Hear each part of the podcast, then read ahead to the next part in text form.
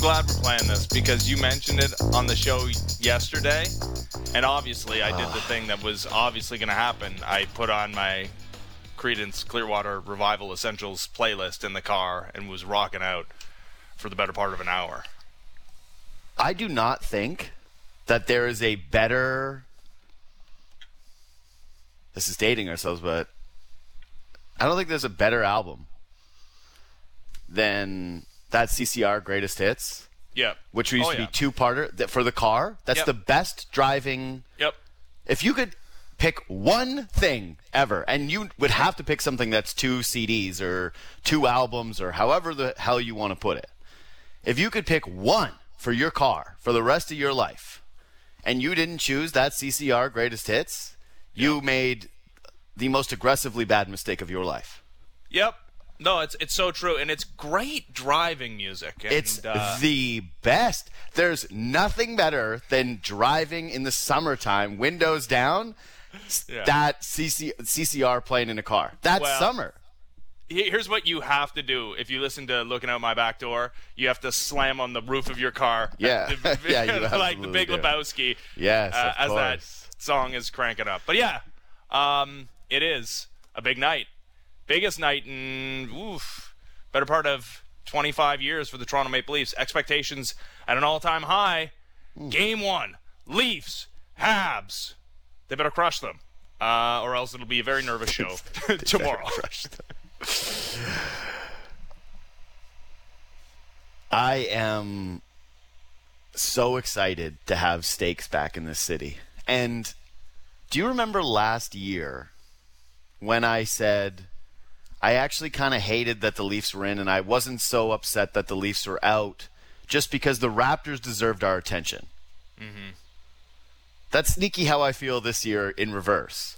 Where I thought, hey, you know, it's weird not having the Raptors in the playoffs, but I'm good with it right now oh, because sure. I can funnel all my attention to the Maple Leafs team that unequivocally deserves our attention. They were dominant all season long. They whooped ass in a regular season where they were expected to whoop ass, and now it's put up or shut up time. This is it. This is it for this core. This is a real moment for Kyle Dubas' Toronto Maple Leafs, where they are the heavy, heavy favorites going into a postseason that we've been waiting for months to resu- or to, to get going. And I'm sitting here today with a mix of excitement, anxiety, but I'll say this too.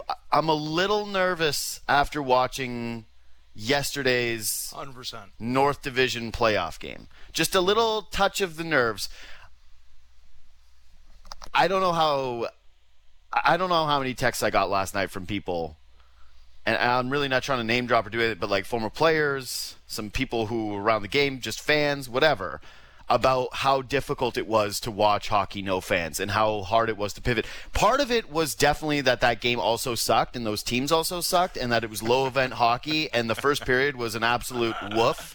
But that not not once did that Oilers game feel like there were stakes. It it just felt like, oh, okay, these guys, this is it. You could have watched Flames Canucks earlier, and then that, and you wouldn't have known that one was a playoff game and one was not. Uh, I couldn't agree more.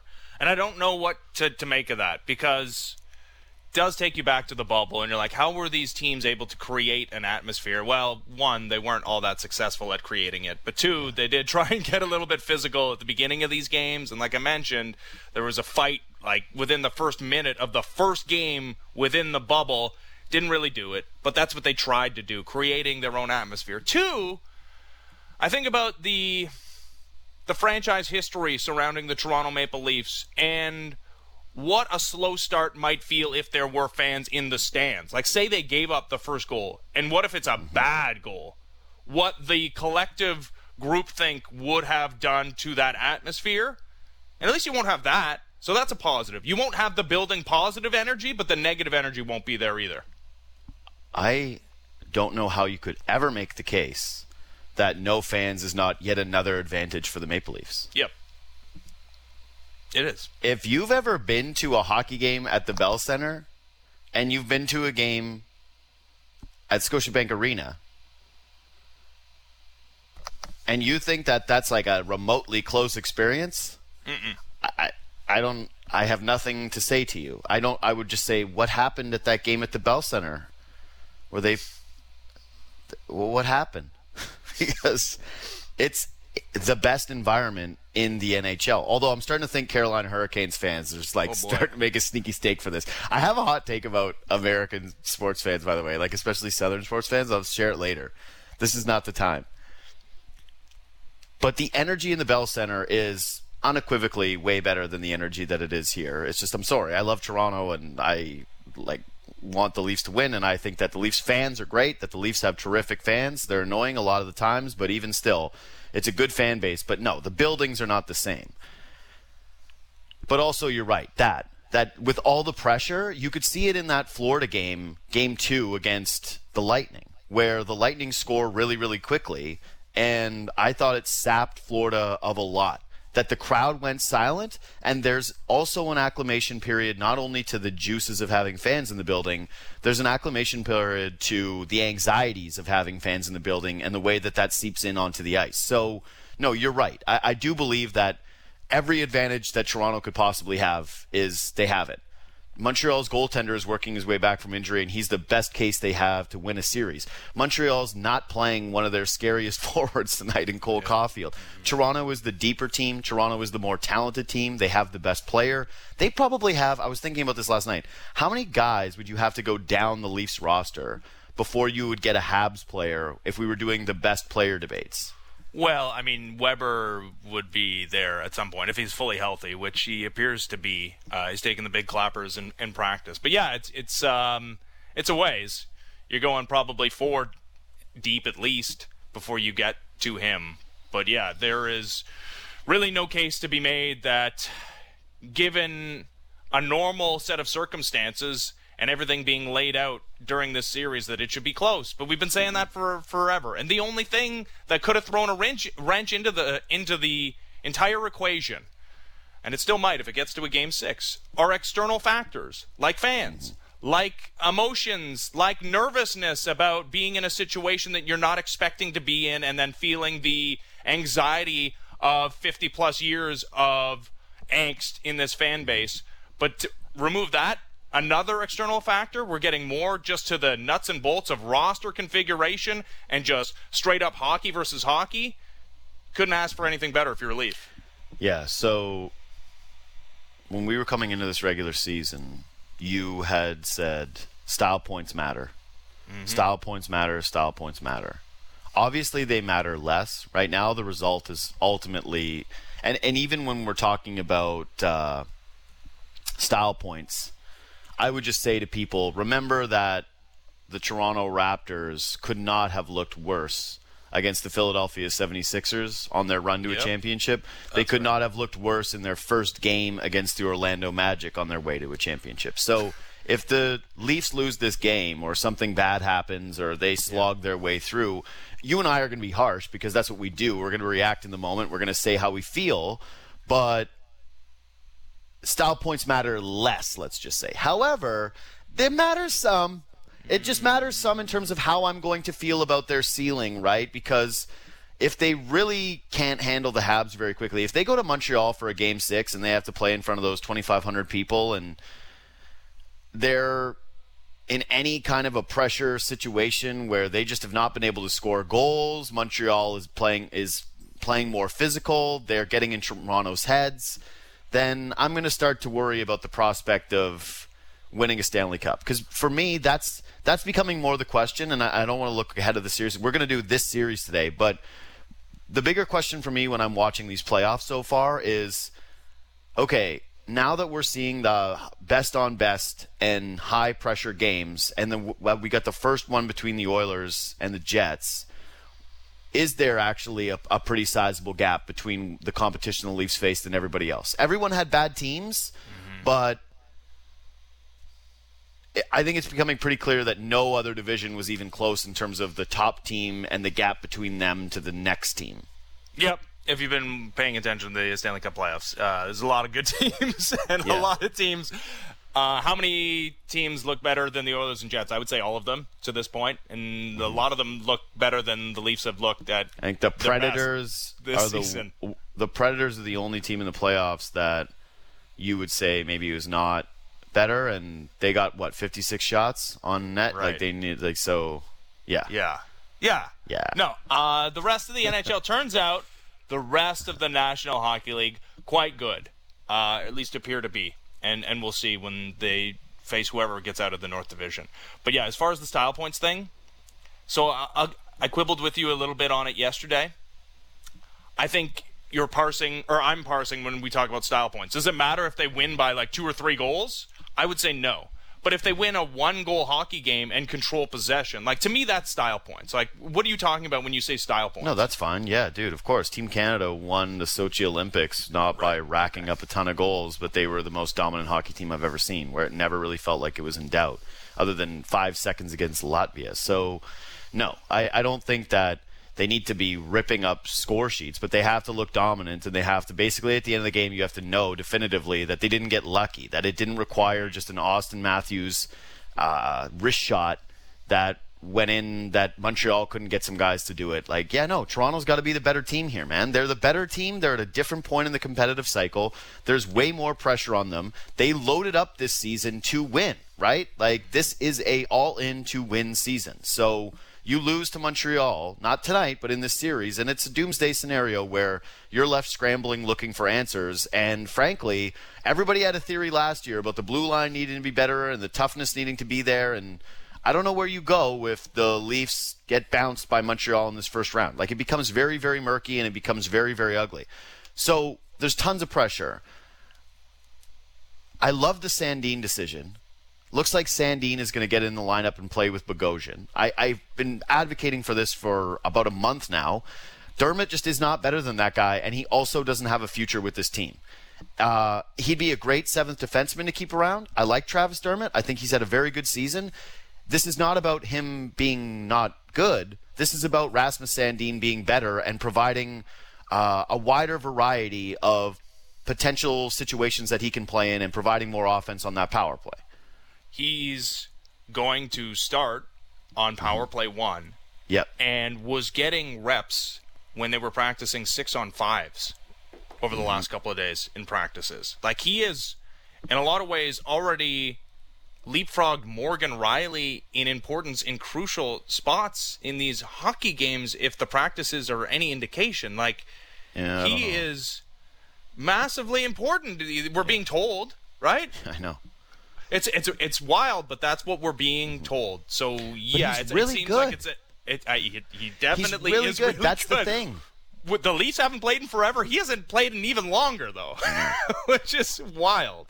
I want to ask some of our guests that today as well, which is that these teams haven't played in six and eight days. Yeah. and yeah, whether we might see it be a little sloppy or we meet, might see it be a little slow. No fans and a long layoff is is a little scary. Who do you think we we did? Who has the most pressure with Bourne? Mm-hmm. We we jumped around on Monday and discussed the guys who are out there, but it really does feel like this game, when I'm thinking about key pivotal figures that are going into tonight, it's Jack Campbell number one that he needs to perform and he can't be letting in soft goals, right? Mm-hmm. That he can't have the Tristan Jarry game from game one and that that Seward the Penguins. That it's Morgan Rielly to not be making mistakes and putting him in vulnerable positions. And it's Tavares and Matthews and their ability to dominate. Like those are my three biggest. Uh, I, I kind of put Tavares and Matthews as one guy, which isn't fair, but they're really supposed to at least be dominating to me and, and providing offense throughout it. Is there somebody else who you're like really focused on tonight?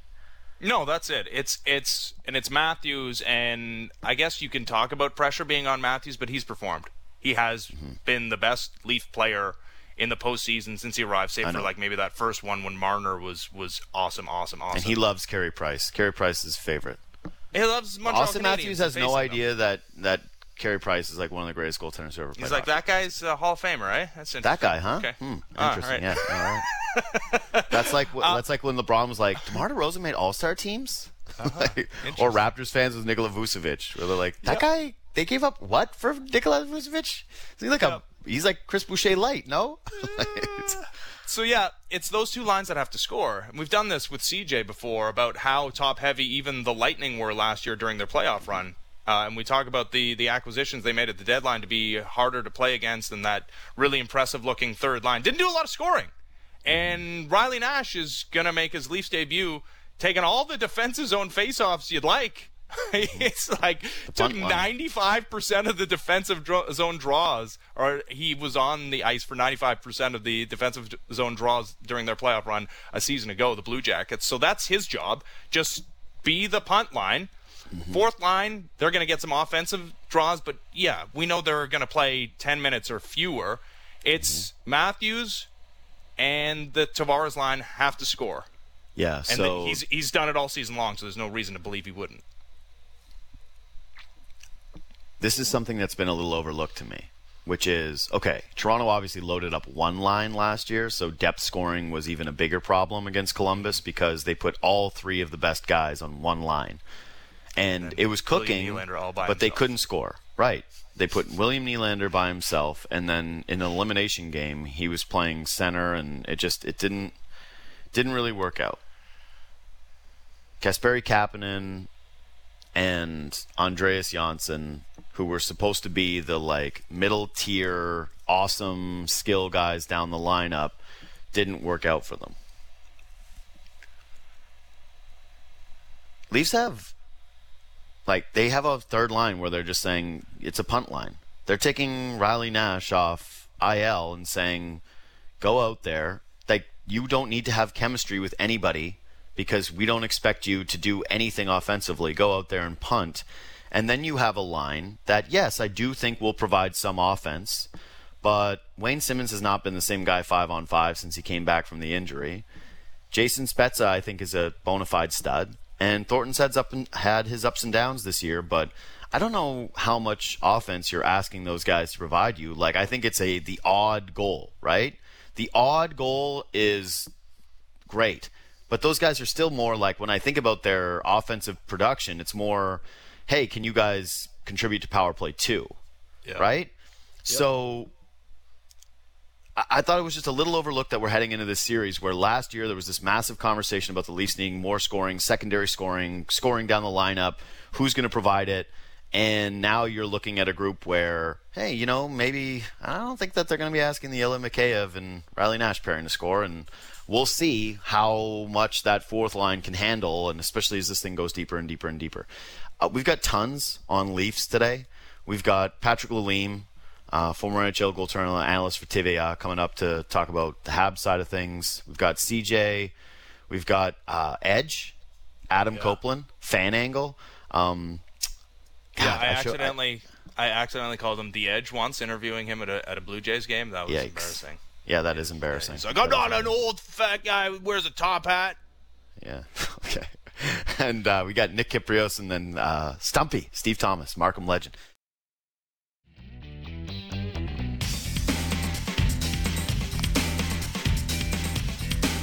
Emotions running high before even puck drop for tonight's game one. Carey Price returning to duty in practice the other day. He's let in a goal smoked his goalie stick on the post, smashed it in half. It's angry.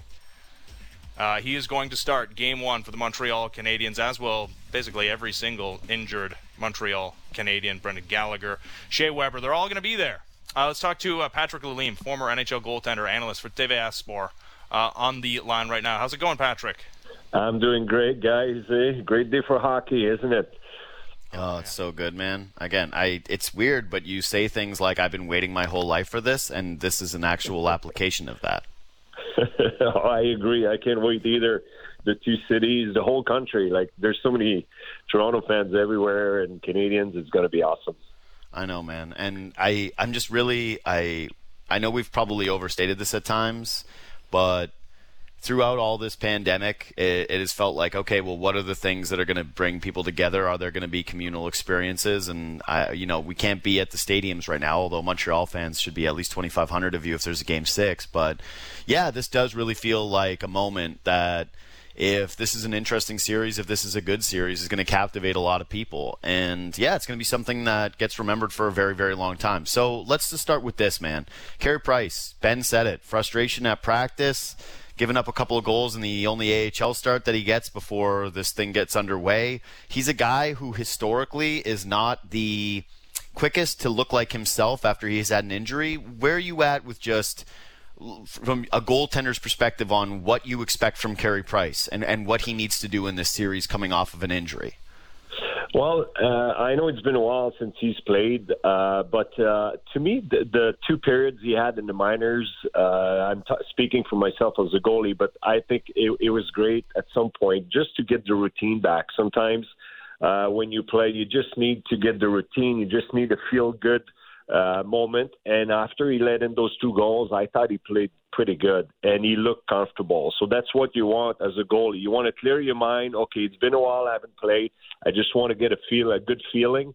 Although in practice yesterday, like you said, it didn't look like a good feeling, but I don't mind about that. Like I think emotions are part of it. You better get rid of them instead of building it inside, and uh, just be ready for the moment. You know, I think uh, he's got enough in his backpack. He's got enough enough experience that uh, whenever called upon, we saw it last year in the playoffs. You know, after a long layoff, he came in and he played very well against Pittsburgh in the playoffs. So uh, I expect, even if he hasn't played a lot, I expect him to be very good in this series. He has to be. Yeah, and it's uh, uh, a scenario that frightens Toronto Maple Leafs fans. I would say it's the number one scenario where things go a little bit haywire, right? And Leaf fans play yeah. out the, the nightmare scenario in their minds. It's it's Carey Price steals this series for the Montreal Canadiens. Is there another scenario? Like, what's the second most likely scenario for the Montreal Canadiens to win this series?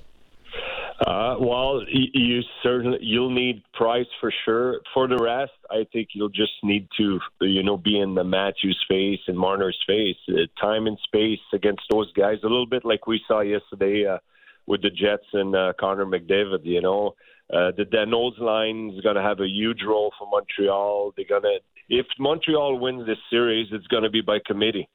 They'll uh, they'll have to be very disciplined in the way they play with and without the puck. And uh, the, to me, the, the number one word for Montreal to win is commitment.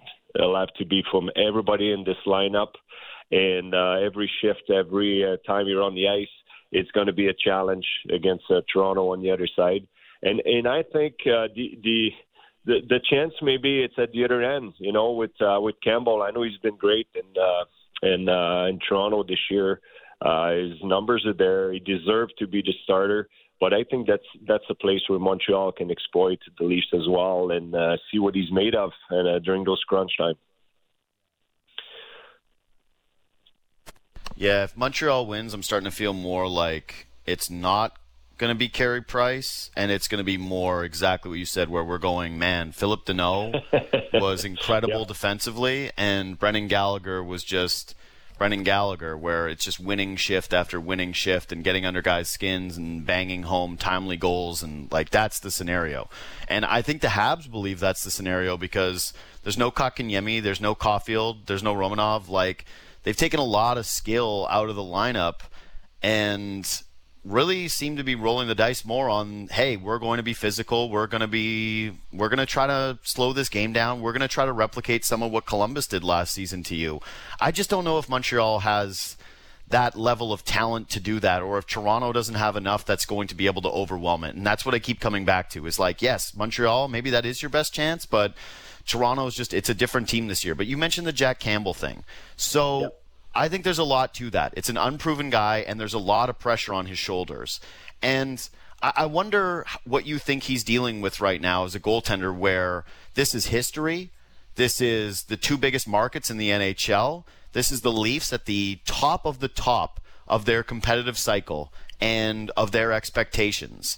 And here you have a guy that is unproven stepping into a playoff series is there anything you're going to look for with him? Is there any approach that you think Montreal should be taking with a guy like that? Uh, like, how are you feeling about Jack Campbell and the strategy against him and his just mental state heading into a game like this? Well, uh, first of all, if he's thinking about all that stuff, all the pressure that's there already, I think that's not going to help him. You just got to think about uh, what he did during this year, you know, and keep it simple in his mind. You know, just another game, although it is not and I just got to show up and do my best. I think uh, uh, the difference for me, you know, compared to the regular season is Andersen wasn't there. So every time he played, you know, nothing to take away from Hutchinson, but it's not like you had the number one guy sitting on the bench waiting to get his spot back, you know, mm-hmm. and uh, there's a different kind of uh, pressure. There's a different approach in your head sometimes just to say, okay, I, they need me, I'm the guy. There's nobody else. That's kind of how you look at it. Now there's Freddie Andersen on the bench who's waiting to get back in there. And I'm looking forward to see how he's going to handle that. You know, if he in a back goal, if he, if he's going to uh, turn the page right away, if he's going to stay sharp in his mind and handle the situation like like he has. And uh, for Montreal, I mean, there's uh, there's a guy with no exper- playoffs experience. Uh, although he's been great, uh, he had great numbers through his career. He's a very good goalie. I think you still got to be in front of him. You know, playoff hockey is about being in front of the goalie, being there for rebounds. Guys like Perry, guys like Anderson, Gallagher, uh, that's their, their their brand. That's what they're gonna have to do, and they're gonna have to throw pucks at net. The worst thing for a goalie is always those screenshots. You know, you, you can't really practice those. Uh, and in playoffs, that's where what you see a lot. So the, I'm going to look forward to see how he's going to battle through all that stuff because that's what Montreal is going to bring to him. So we've already gone over at great detail how anxious Leaf fans are and there's like a lot of false bravado right now because they've been so dominant in the regular season. But I'll just speak for myself personally. Is like the idea of them being in this spot where they are so heavily favored in a series against maybe not a rival in a hockey sense, but certainly for like if you're my age, I think if you're your age, if you're Ben's age, that it's like you know more people who are either Habs or Leafs fans than anything else, and like all my best friends are Habs fans. So like maybe this is overly personalized, where it's like the stakes are incredibly high here. Like Leafs lose this thing and the franchise goes into a tailspin where they don't know what to do. Everybody's jobs are on the line. Fans are going to eat it forever because they have this regular season and basically the entire NHL is going to mock them, all these different things. Montreal's is a little different. I, I get the sense that like of course Montreal never wants to lose to Toronto because of that fan stake element, the the, the chirping element, but what do you think the actual like hockey implications are? What do you think the actual stakes of of a loss to Toronto, especially if it goes the way that Vegas expects it to go, how that's going to have a ripple effect to Montreal? Well, to uh, take Marc Bergevin's word in the beginning of the year, what he said with the team he had, he said we expect to make damage in the playoffs.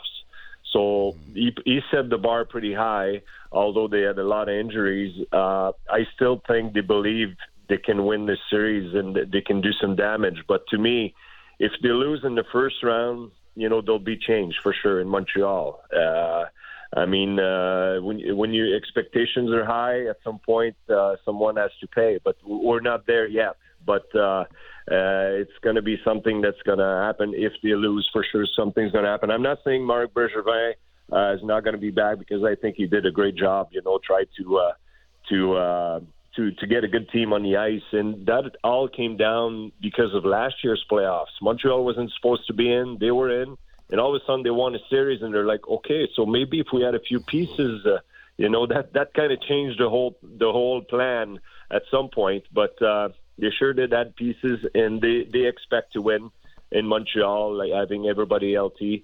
And uh, although we'll be honest, like Toronto to me, uh, the last few years in the playoffs, you surely expect that uh, they, they learn from that, and they, they're not the same team they were before. To me, they they're a well-rounded team. Guys accepted their role a little more. I thought this year. Uh, playing the hard way defensively. That's the big surprise for me, the way they, they were able to handle it defensively. And hopefully, that's uh, for Toronto fans, that's what they'll carry in the playoffs.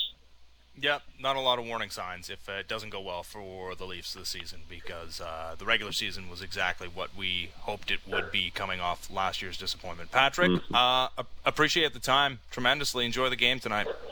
Yes, thank you, guys. Have fun. Thanks, man. you too. Patrick Lalime, former NHL goaltender, analyst for TVA Sport.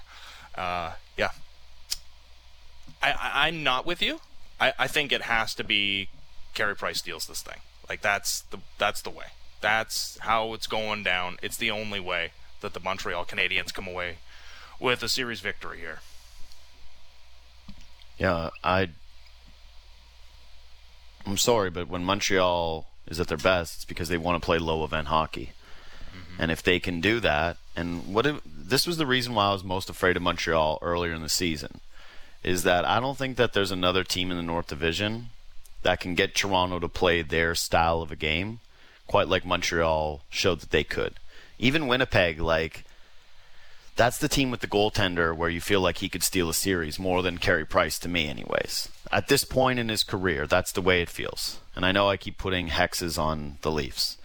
I don't even want to do this is the worst part of my day is that I knew I woke up today and all I thought was, "Hey man, just don't curse the Leafs today, you know? Uh, like just don't do it. Don't do what you've done your whole life and curse this team with your fan of it. I I just want everyone to know out there that it is my fault that this team has lost, even from before I was born. You know, it's just it's it's just the thing. No, it is. But yeah, you're right. To get back to the the series, if Montreal can do that, if like that's why the matchup of the series is Danault versus Matthews. It's not Price versus Jack Campbell, and of course those guys have ridiculously big stakes. But no, it's Danault who is Montreal's most important forward in the series and Auston Matthews is Toronto's. And those guys are going to play together head to head the entire time. And if Danault can get the better of him, Montreal has a shot. And if Matthews is Matthews, the series is over because he's going to rip five goals maybe in four games. So, yeah, that's it to me. Is who can impose their style of play. Toronto is more comfortable playing in a tight game, but I still think that that is a real benefit to Montreal that they say, okay, that's cool. We just need a bounce. And that's why Toronto, again, it just the dominance is going to be important here. If they can go out and dominate game one, this is. I, I know we always say what game one is the most important, and then if the series is tied one-one, game three. That's always the way it feels outside of a game seven, obviously. It just feels massive tonight. This feels like Montreal's only shot is to win this game. Like I don't think Montreal can win the series without winning this game.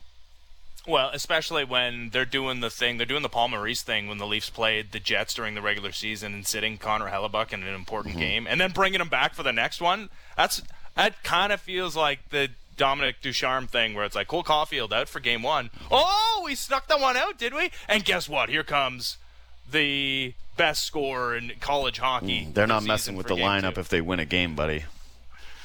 Possibly not. Uh, you know what? It might be then something they can do if they lose game one. They can be like, well, yeah, we didn't have our best lineup th- out there anyways. A lot of different scenarios, a lot of ins, outs, and what have yous. And to get into more of those, Joe Osborne of OddsShark, as uh, we do every Thursday, we talk to him. What's going on, Joe?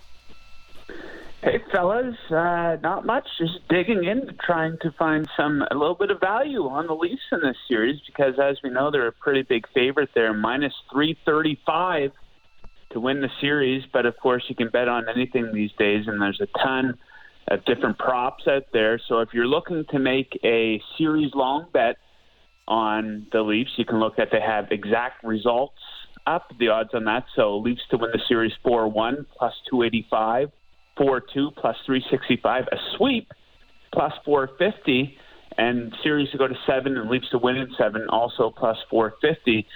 The best bet, though, I think for a series long bet, you know, kind of reduce your risk a little bit. So there's a series handicap, and you can get the Leafs at minus one and a half games. So what this means is the Leafs have to win the series and win it in at least six games. That's available at minus 150, so not bad odds on that. Yeah, that's pretty good my only the the the long shot guy in me just says, well, if I'm to bet that, I'd rather bet the the series outcome exactly just because of the massive swing in value. But this is one that's always tricky when you look at these series because you're right, man. The Leafs value for for gamblers is just if you're from this province or if you cheer for this team, it's impossible to bet the Leafs on anything other than maybe uh, regulation win. Regulation money line, I think, is still somewhere between like uh, minus 120 and minus 150. But yeah. If we think it's going to be a short series, it always makes it a little trickier when we're looking at totals. Like, are you leaning at any player props for this series with when it comes to unders or overs? Like, is the outcome or the massive favorite uh, nature of the Leafs making you play anything a certain way? Um, I'll probably be looking at the in regulation uh, bet for them tonight, which I'm seeing here at minus 125. Yeah. And the reason being is the team is just playing, going completely opposite directions. Like you look at the last 10 games overall, goal differential, Leafs up there at plus 15, pretty good. Montreal, minus 8. Then you get into some analytics, high danger chances. You look at the differential, Leafs plus 45, really good. Montreal, minus 24. So going in completely different directions. And to get a little bit of value, you know, I, I do expect the Leafs to get the W tonight. All the pressure is on them, though, kind of. But minus 125, not bad odds right there. But it's kind of funny, right, with the NHL playoffs. It's not always the best team on paper, right? It's not always the best seed. Like you look at uh, the Edmonton Winnipeg game last night Edmonton had all the momentum going into that series. They had won six straight versus Winnipeg, completely dominated them. Winnipeg kind of limping into that series, and of course we saw what happened. Winnipeg wins the game. But there's a couple different uh, player props up here right now. Top goal scorer of the series, of course, Auston Matthews, big favorite, minus 175. Toffoli, Montreal, plus 325. Mitch Marner, I don't mind this one, guys, plus 750. So pretty good odds on there. You know, not a whole lot of value on Matthews. He could get really burned on that one. You know, he could have some bad breaks. He could, you know, fingers crossed. But you, you see player props get burned due to injuries all the time. But yeah, some pretty good uh, odds in that market as well talking to Joe Osborne of Odds Shark. So we know the Leafs are always a public play. That's why it's really difficult to bet them on the futures market for the Stanley Cup because they're always among the top five favorites, even when they're god awful and losing to David Ayres like uh, last year. I-, I wonder how their public nature and I mean the reality of the situation is impacting the line. Like, are you seeing a lot of money and a lot of movement coming in on the Leafs? Are, are people taking, I don't know, maybe the sharp tact of seeing some value in the Montreal Canadiens? Uh, people are pounding the underdog a little bit here, actually. So when mm. the odds for this individual game one first opened, the Leafs were minus 222. Now it's down to minus 200. So, you know, uh, underdogs, they win in the NHL more than any other of the major professional sports, right? So uh, some people are definitely seeing some value with Montreal, of course, you know, Toronto, they have all the pressure because they are the big favorite and they've come up short in this spot before.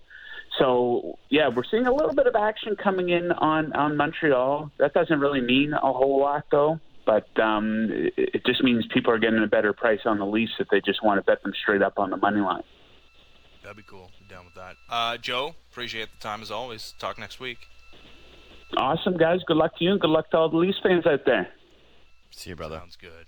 Joe Osborne of OddsShark. Perhaps a lot of people doing the happiness hedge. If you do happiness hedge, you're the worst.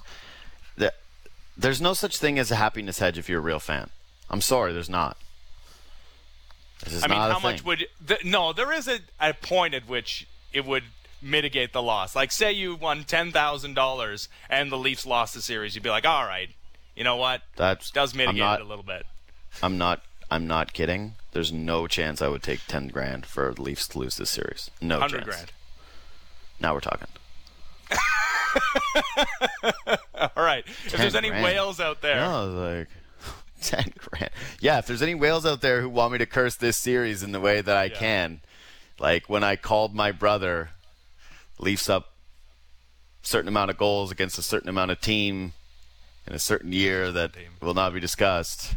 Um, and had him hang up the phone on me as a, one of the pucks went in the Leafs net, going, "I can't believe you did that."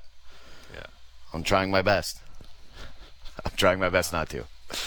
Okay. Whew, pressure. A lot of pressure today.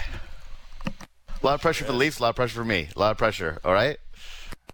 A lot of pressure on all the media people, including our next guest, who is uh, the best on the Maple Leafs in the NHL. Going, Chris Johnston the NHL on Sportsnet. He joins us next. Good show continues. Ben Ennis, JD Bunkis, Sportsnet 590 The Fan. Literally.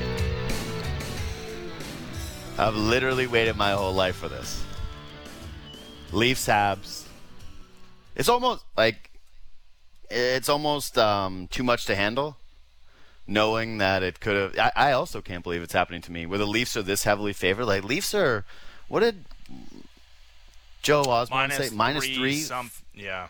minus the 360 favors or something like that to win the series. Like again, it's a monumental collapse if they don't win this thing. It's basically our stock portfolios yesterday or our crypto portfolios yesterday. All right, simmer down. We'll bounce back, bounce yeah, back. it's, uh, yeah, we're bouncing back. Come all the way back, back to the moon. Thanks to uh, our lives being in uh, an eccentric billionaire's hands. It's really great. yeah. Uh, it's a good show on Sports F. I'm not the fan. I'm JD Bunkis, Ben Ennis. Follow us on Twitter and on Instagram at JD Bunkis, Sportsnet Ben. Shoot us a message, shoot us a DM. Uh, our next guest rode the wave with us. Our next guest has also been waiting his whole life for this. It's Chris Johnston. What's up, buddy? How you feeling? I'm feeling great. Nice to be in the rink this morning here and uh, actually get this thing going. It's been a little bit too much build up for my liking. Yes, okay, but I got to say this though, man. Like, and uh, to pull the curtain back a little bit, you're somebody who grinds. Like, you do a lot, a lot of work, but you're also someone who says yes to a lot of things and does a lot of free work because, like this show included, because you like to be a part of it, and you're always very appreciative of being like, yeah, asked to do these things. Like, I know, for example, that you know, Leafs Nation post game, you've got a lot going on at that point. You've got to file, you got to do different things. You've just watched a hockey game, you've done a million hits, and I've heard you say that you like being on that show because you love the idea of, you know, people leaving the rink or doing whatever, and then you're still a part of it. You're a part of their experience. And yeah, just the feeling right now of going into Leafs Habs, there's no fans in the building, which I, it really does sting, especially after watching yesterday's game. But yeah, kind of knowing that you are down at the rink and that you are about to experience something that hasn't happened since before I was born, before I think even you were born. Yeah, it is before I was born, even that long ago. I see what you're doing there. Uh, Yeah. But uh, yeah, it's funny. This has actually been on. I don't have much of on my career bucket list still, but a Leafs Habs series has always been there. I don't know if this is going to satisfy my criteria because we don't have fans. I'm not going back and forth to the games. You know, not getting to be in a sold out Bell Center where I have been many times for playoff games. It's like honestly, it's like going to the Vatican if you're Catholic uh, when that building's full and, and the games mean the most. But this is still pretty good, and let's not focus on what we don't have because what we do have is, is something I would have given an arm for back in December when there was even some question about if the season would go off or how it would go off. And you know, I think that, that this could be a pretty fun run, and at least they're going to start getting fans in Montreal before the end of this series, and maybe, just maybe, there'll be a way for it to happen here in Toronto at some point. Right. We'll move on to the ins and outs of the series a little bit, but uh, we pontificated on the show about you know fully vaccinated healthcare workers, like even a couple hundred in the building there. Has there why has there been no discussion? And there's this rumor of this reopening plan coming up. Because of where we live. uh, where it's you know they're going to announce maybe golf courses reopening and outdoor things happening this weekend. Is there any sense that like yeah, not even 2500 that somebody would be would bear witness to this who's not a member of the media? I, I think it's possible. You know, I'm hopeful that that could happen. I mean, especially if we end up talking about a long playoff run here. You know, I think you know the one sentiment I've sort of gleaned from Maple Leaf Sports and Entertainment is they don't want to be jumping ahead of anyone in line. I don't think they're asking for any favors, and so you know, just because of as JD says where we live. Um, and nothing being open, I you know I don't think that there's a path right now for them to be open, even in a more modest way, even if it's not even for business, even if it's like you say having healthcare workers here or what have you. But you know, I, I do think that we're getting to a better spot. Anecdotally, I know lots of people that have been vaccinated that are my age and younger. You know, we see the numbers declining, uh, the infection rates going down, and if the Leafs play all the way to the Stanley Cup final, you're looking at two months from today. So. I, I think it's reasonable to think that in the next two months that things will get a lot more encouraging around here, and you know I'm sure the organization is waiting it, its turn, but but you know anxious to at least maybe try to have some people in here to watch this thing. Yeah, I loved Masai Ujiri at his media conference yesterday, saying like he's putting pressure on to make guys get back here in Canada, and he's like, "I'm going to mm-hmm. call Trudeau and I'm going to do these Yeah. things." I was like, "You're the man," and I actually, frankly, want some of that from the Maple Leafs when it comes to this. Like, yeah, okay, so uh, you can't just find out if people are double vaccinated. You can't have testing. You can't have things that happen in other places to do this. Like it's nonsensical, and it's fa- it's frankly it has to do with the attitude of where we live, not um, the nature of the numbers right now. It's like the science. tolerance. No, no, for, science is irrelevant to all of Yeah, this. I know. If, It if it was matter. about the science, Yeah. we we could have fans probably. It was, it was about the science. We'd be getting people who are double vaccinated into that building, and we'd be having them do rapid testing before they got in. And the team, like honestly, uh, what is it, forty bucks at Shoppers to get a test? I'm pretty sure a Maple Leaf fan would absorb that cost uh, quite easily in order to go to this hockey game. Anyways, um, Travis Dermott, he's out. And I wonder how this is sitting with a team where the guy was a part of the lineup the entire season, essentially, and he's in a free agency year. Not that those things matter. Like, obviously, best team on the ice, you got to do it. But I do, I got to say, I feel like a pinch of empathy for the guy. Well, you should. I mean, look, it's not just Travis. I mean, Pierre Engvall basically played the whole season, over Oh, 40 yeah, games. sure. He's out. No, but it's but fine, you know, yeah. Alex Galchenyuk, ever since he got traded here and started playing, he's played pretty much every game. You know, I, I, I don't I don't see career. right, but my point is, is all those guys played a role in the Leafs getting to where they are today, and they're out because they're adding new faces or healthy bodies back. Um, you know, I guess yes, there's empathy. That the flip side is that uh, you know lots of injuries happen in the playoffs. Lots of times things do change. It's just one game. It's kind of what we're hearing from the Montreal side of things, where they're keeping a lot of their talented young players out of tonight's game, uh, which I don't fully understand. But uh, you know, I, yeah, feel feel bad for Travis, but he's number seven in the rotation, and if the Leafs play long enough, they're going to need, I would think, very likely more than seven defensemen to play games. And you know what's what's probably more interesting to me is is how elevated and how quickly uh, Rasmus Sandin's role has been elevated with this team. Uh, you know he couldn't get anywhere near the lineup, and now he's you know quarterbacking the top power play.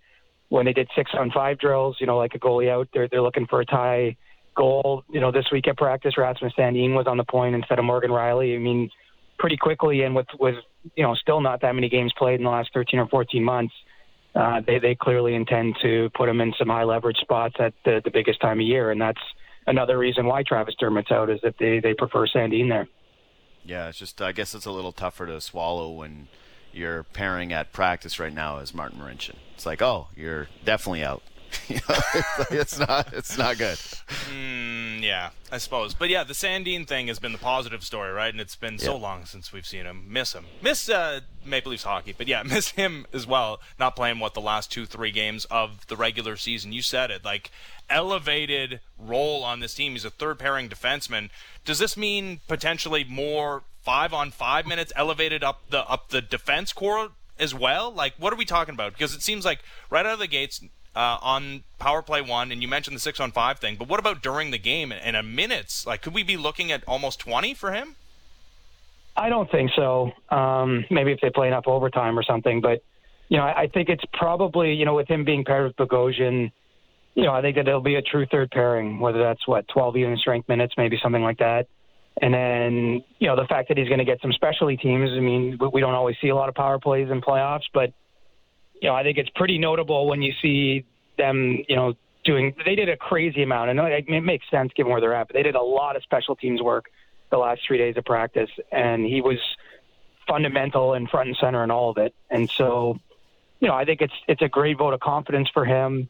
Um, you know, maybe he can help get their power play going because that that obviously was a real sore point for the last 29 or 30 games of the regular season, basically half the season.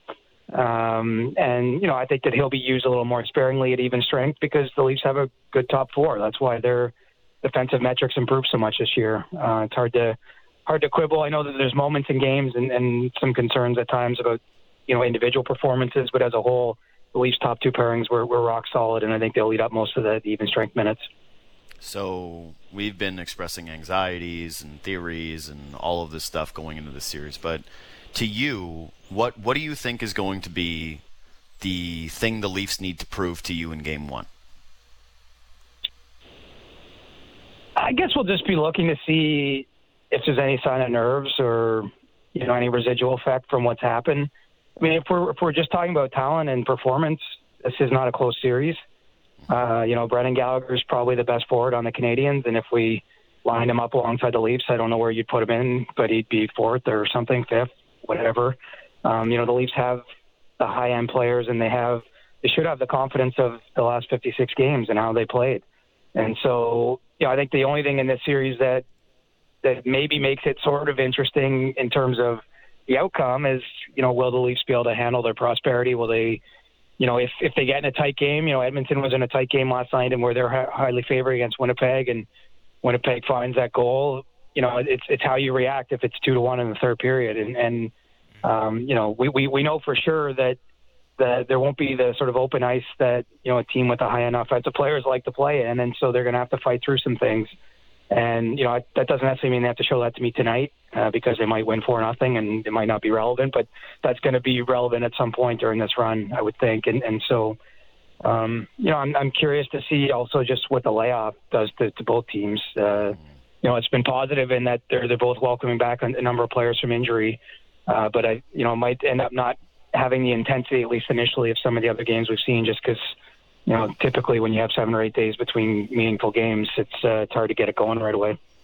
Yeah, uh, and then we're talking about months between meaningful games for Riley Nash, who's going into a pretty important role, I suppose. Like, is there an easing? I would say months between meaningful games for anybody on this team. When's the last yeah. meaningful game these guys played? Like, it's well, been I mean, a month at least. Yeah. Okay. How about games though? Yeah, he hasn't played any, so uh, he's getting his. And he's never played with his team or his teammates, yeah. basically. yeah. yeah. Well, what is are, are just it's right into the role they envisioned him? Is there any easing into this series for him? I don't think so. I think the beauty of what he does is that he doesn't really have to make plays, at least not offensive plays. You know, he's he's sort of a stopper in a sense, and you know, as a result, you know, I think that you know he's a veteran player and has a very clear idea of how to do that. He's done it for a long time. He's done it with great success, especially in playoff runs, both with Columbus and Boston before that. And you know, I, I think that his value is going to shine through potentially in some match matchup situations or defensive zone draws. You know, when Montreal is putting out their best people with a with an ozone draw, I think you'll you'll see Sheldon Keefe come with that third line uh, with Nash and Mikheyev and uh, Kerfoot uh, at times, and then obviously on the penalty kill. You know, we, we've seen him essentially look to be on their top PK duo the way at least it looked in practice with Nick Foligno, where obviously he's got some experience because uh, those guys did play together with the Blue Jackets for a few seasons. So you know, I, I, I do think that it's it's certainly not easy by any stretch, but because he's not, you know, we're not looking on him to to be a difference maker offensively. He's just got to go out there and, look after his own end and do the things that he's done that, you know, made the Leafs want to trade for him while injured and throw him into Game One of the playoffs. I can't think of anything quite like this. I mean, we've seen lots of players make a debut with an organization in the playoffs. You know, usually it's a young guy like Nick Robertson last year coming up and playing at the end of the season in the bubble, but um, you know, to have a traded player start in game one of the playoffs is, is unusual, but kind of fits with this COVID season all around. Yeah, man. And uh, if, not to go backwards, but this is why I was feeling a little bit of, uh, I, I, was feeling empathetic towards Travis Dermott because I think it's one thing to play an entire season where everyone agrees that you're pretty effective and that you're having a good year and you get replaced by just a bona fide stud who's made it undeniable versus when you're Pierre Engvall and basically from day one of the season, the coach has been like, I don't really like this guy. Uh, I can't communicate this any more clearly in hockey speak than I don't like this guy and I don't want this guy. And then I'm actually going to take him out of the lineup for a guy who has not played and I'm just like looking to punt. I, I want to be a punter. That's fine. I'm going to take it. I'm going to roll with it. And so, yeah, I just, uh, I don't have the same thing. So you said it. Montreal doesn't have the same amount of talent. You're right. I think that if I was drafting forwards in this series, I would take three Leafs before I took Brendan Gallagher. And that's the way it would go. When it comes to the blue line, I think they're even. The goaltending is really the big question mark of this series, right? It's like, what's Toronto going to get from Jack Campbell? Is he going to be able to handle the pressure? What if Montreal gets a few more shots on net and they need something that's a little bit more than average goaltending? Okay. Carey Price, same thing, though, where he's a question mark he could be hot Carey Price, but we've outlined it. He's somebody when he comes back from injury, it takes him a little while to get back right, and he has already been showing some visible signs of frustration. I already I was like mocking Ennis when he was bringing up the uh, the potential of Jake Allen and starting him in a series. I never thought that was a thing, but do you think there's a scenario here where Carey Price could be taken out of the net during this series? I do. Yeah, just because like Jake start Allen, a game. Yeah, I think so. I think it's possible. I mean, look, the Leafs offense could make a goalie look bad if they do it in a couple games. You know, you, you might switch the goaltender, even if it's not his fault exclusively, to try to shift the momentum. You know, I look, it, it, Montreal, it's an interesting thing. Like, obviously, the Leafs do shoulder the pressure because we all expect them to win the series, but it's a big year in Montreal, and Dominique Ducharme has an interim head coaching tag. You know, Marc Bergevin is entering into the last year of his contract.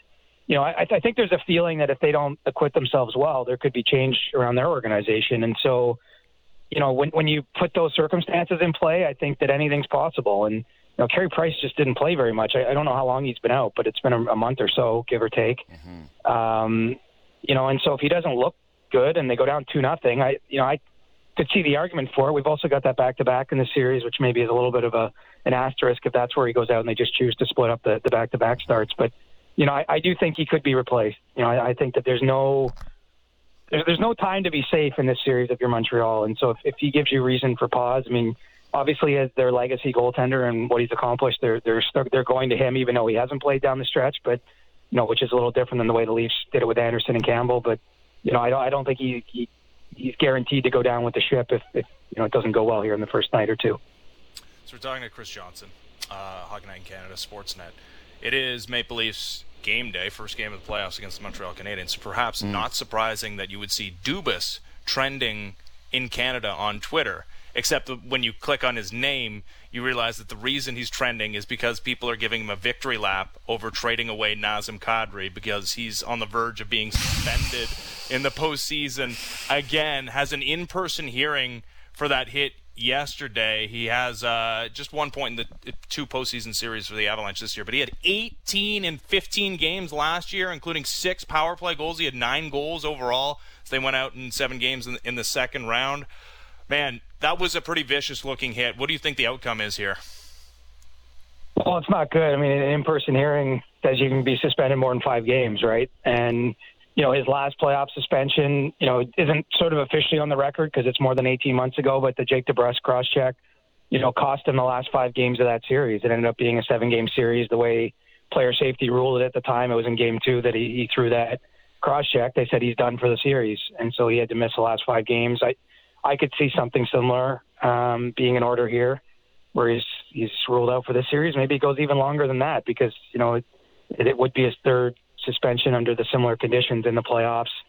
Um, you know, I, it brings me no joy. I, I got to be honest. I, I've always liked Kadri. I like that he plays on the line, but you know, this is a pattern now. He's crossing the line in the most emotional games. I, I don't think it's a coincidence. I think that he's looking to play that way, and and you know that that hit last night. There's just no way to defend that. Uh, I don't think that I don't think that was a hard decision in a sense for player safety. They might have difficulty arriving at the number, but the minute you see that, you're thinking suspension, especially given who you're talking about. So, you know, I, I don't think we'll see him again in the first round, and wouldn't surprise me if, if it extends even beyond that. Uh, agree. CJ, great stuff, buddy. Uh, enjoy the game finally tonight. Thanks, man. All right, boys. You too. Have fun. See you, bro. Right, see ya. Chris Johnston, the NHL and Sportsnet. Yeah, you, it can be two things. It can be, yeah, that's kind of the deal, and that's why he mm-hmm. was traded away.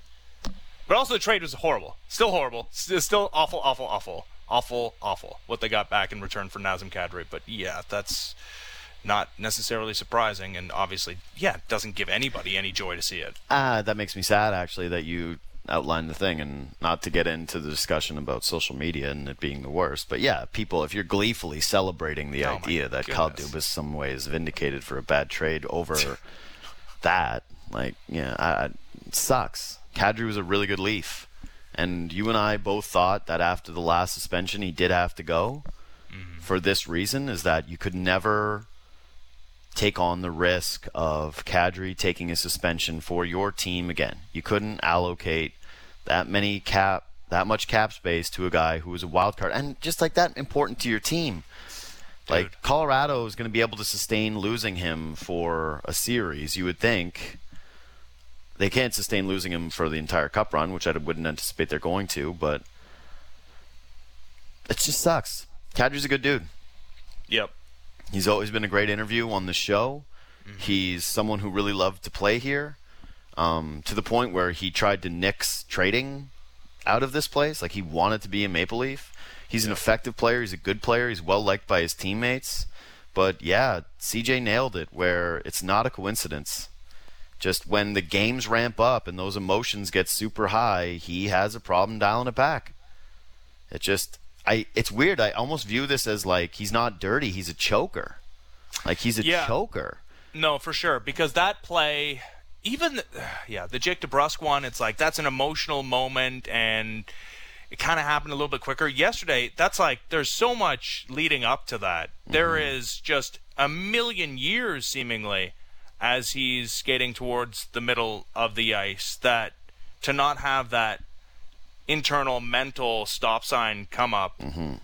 is yeah a, a little bit baffling but part of why he's such a great player and especially at this time of year. Like i mentioned Sure. the, the nine or eight goals last year in the playoff run for the avalanche in two series.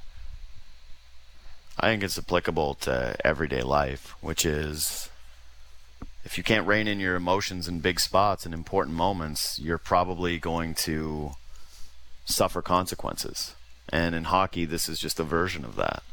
Sucks. Like I said, it really sucks. I would anticipate he's definitely going to miss this series, and I, I, I have a hard time believing that with his track record in the playoffs that it's not going to be longer. Like when CJ said and beyond this series, I'm thinking, yeah, that maybe they do something like 10 games.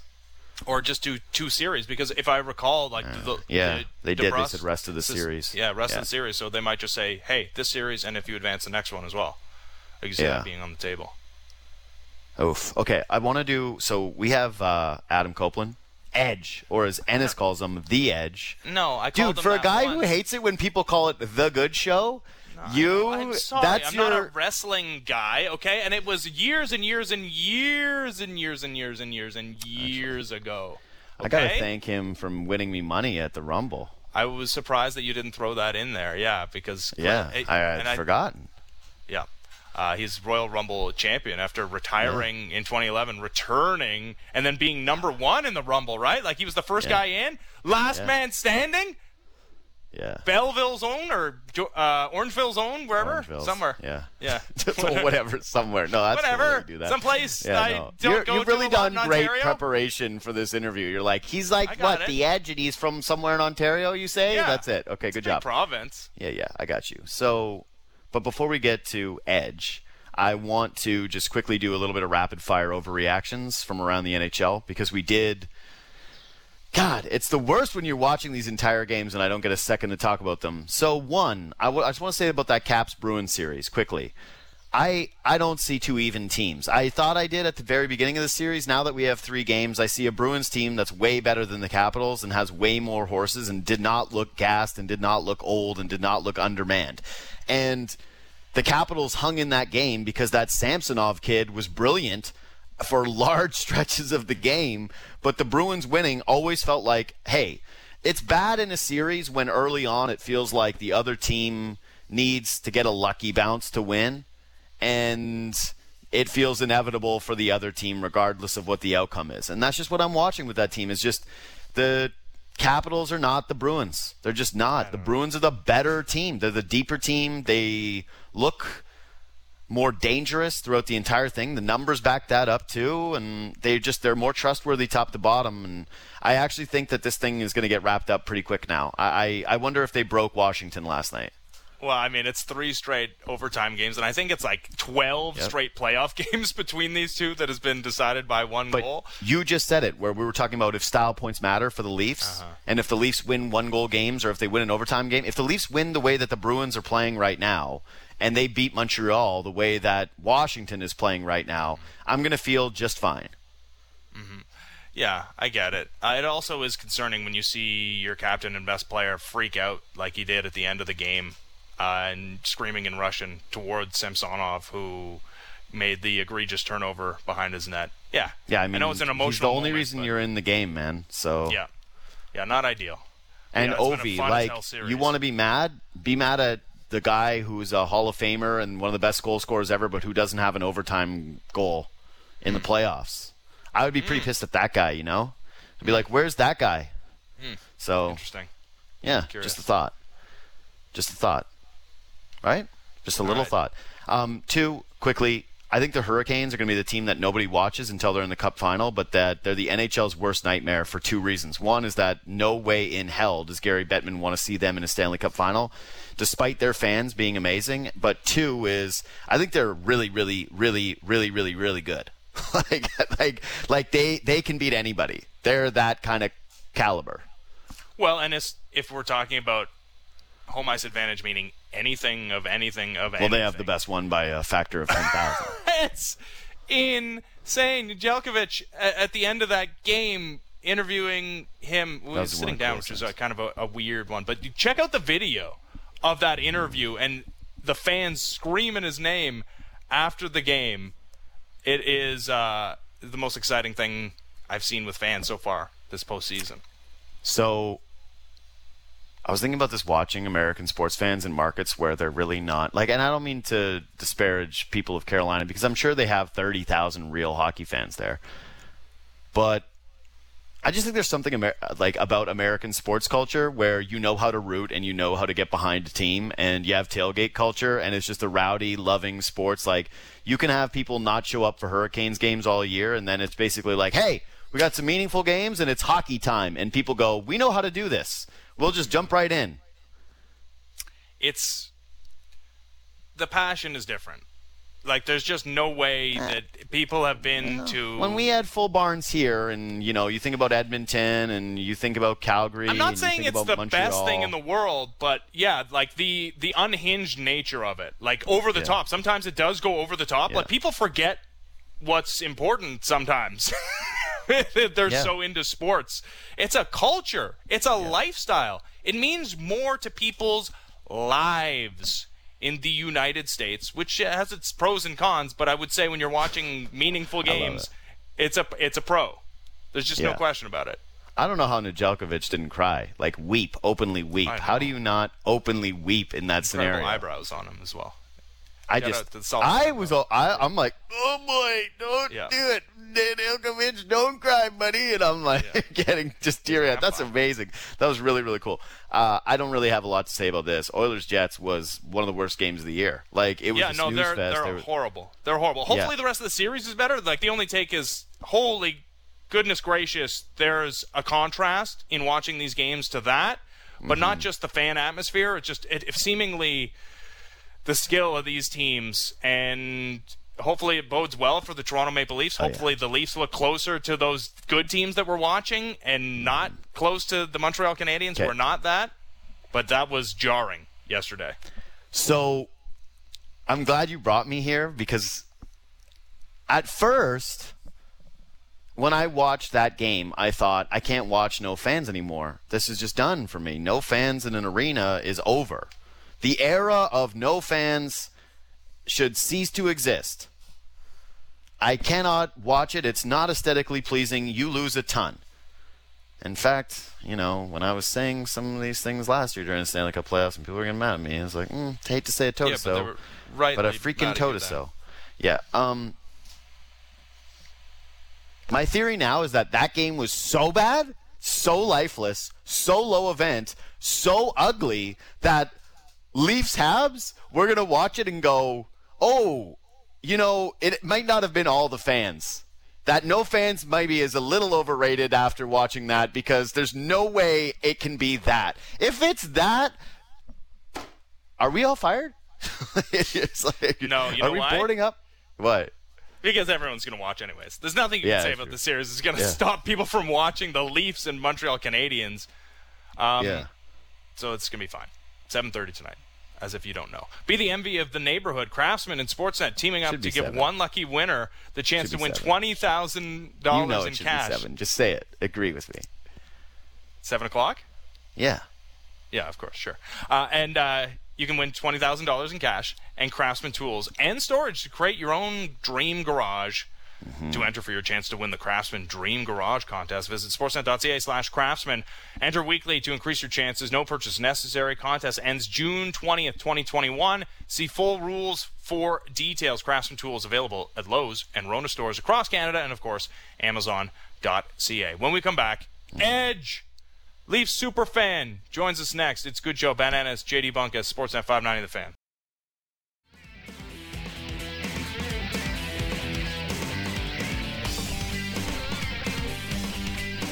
All right, we're going to be joined in a couple of minutes by Humber College alum Edge. I'm sort of a Humber College alum. I have a Humber College diploma. I went to the University of Guelph Humber, but I, I never went to Humber College standalone. Does that count? Sure. I, just- I I don't. I don't want to offend anybody who's in the same shoes as you, but I would say that no. If you wore the Hawks gear, they would it'd be a little fraudulent, wouldn't you say? I, I'm stuck between two worlds because, yeah, if I wore Gryphons gear, I would also feel fraudulent. Bigger fraud, uh, and you should, and which is uh, why I rolled my eyes when your son rolled up to my apartment during last summer, and he was wearing a Guelph T-shirt, and he was like, "My daddy went to Guelph." I was like, uh, "Take that off." I was like, "You know who's offended by that? Justin Dunk, our friend Justin Dunk, who's like the quarterback for Guelph. He's like, I put my life into Guelph, and here you are, like, I did an online course for Guelph, so I bought my sons all these T-shirts. No, I went there. I lived in Rexdale, so I think, yeah, I think the proximity to Humber College, I get to be a Humber Hawk. You don't I get to be that's- anything. You're nothing. Yeah. You're an absolute nothing. Um, by the way, you just reminded me that so, I, like I I went to Carleton. and I'm pretty proud of that. I love Carleton. I just Yeah, wanted to love me back. You know, I want I just want Carleton to love me back. Nope. No, You know that uh, Edge went to Humber for radio, though, as well, right? that's right. Yeah. What do you mean you want Carleton to love you back? By the way, you just kind of like threw that in there, as in like you're not getting enough love. They know. Like you want to be, you want to be at the No, ceremonial tip-off next year. No, do you the- know what I actually- basketball season.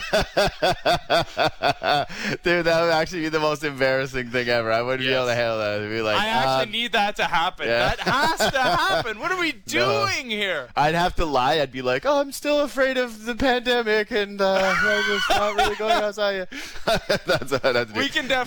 Definitely we can we can pull some strings. You don't think we have enough people in the know with No. Canada basketball and how integral No, they'd that be like, program they'd is? be like, please, they please welcome someone who was on academic warning and didn't even know you had good grades to get into law school until after the first year had to restart all his courses. like, no, I'm not. I'm not the guy that the university wants to pump up. No, you know what I would actually just love from Carleton is just uh, some gear that fits all the like stuff is just not they got like a lot of flat brims and stuff that doesn't fit me you know it's hard for me to find merch that i love i know that's a weird complaint but it's just the facts it's just the truth i've tried to buy carleton merch straight up for a decade haven't been able to buy anything how's that for something Yeah, no, that's nothing. That's stupid. What are you talking about? You can't find a T-shirt. So you're just you're No, talking about a hat. That's it. one hat yeah Yeah, you're talking about one thing. Merch. It's like I can't find a merch. Yeah, oh, the, yeah, the merch doesn't Yeah. fit my weird body. Yeah, I It's like want no, there's gear. just small, medium, large. You get your schmedium, that'll fit. It's just a hat. Yeah. You have a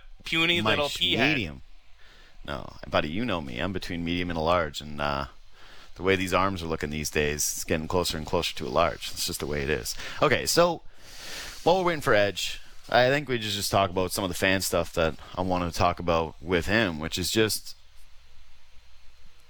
it's this weird. I, I think it's a very very weird place for Leaf fans today. Okay, well we're we're gonna pivot off that, but no, I'll just say the rest is that I think it's a very weird place for Leafs fans because you're in a spot where you should feel confident and that position has made you burnt throughout your entire life.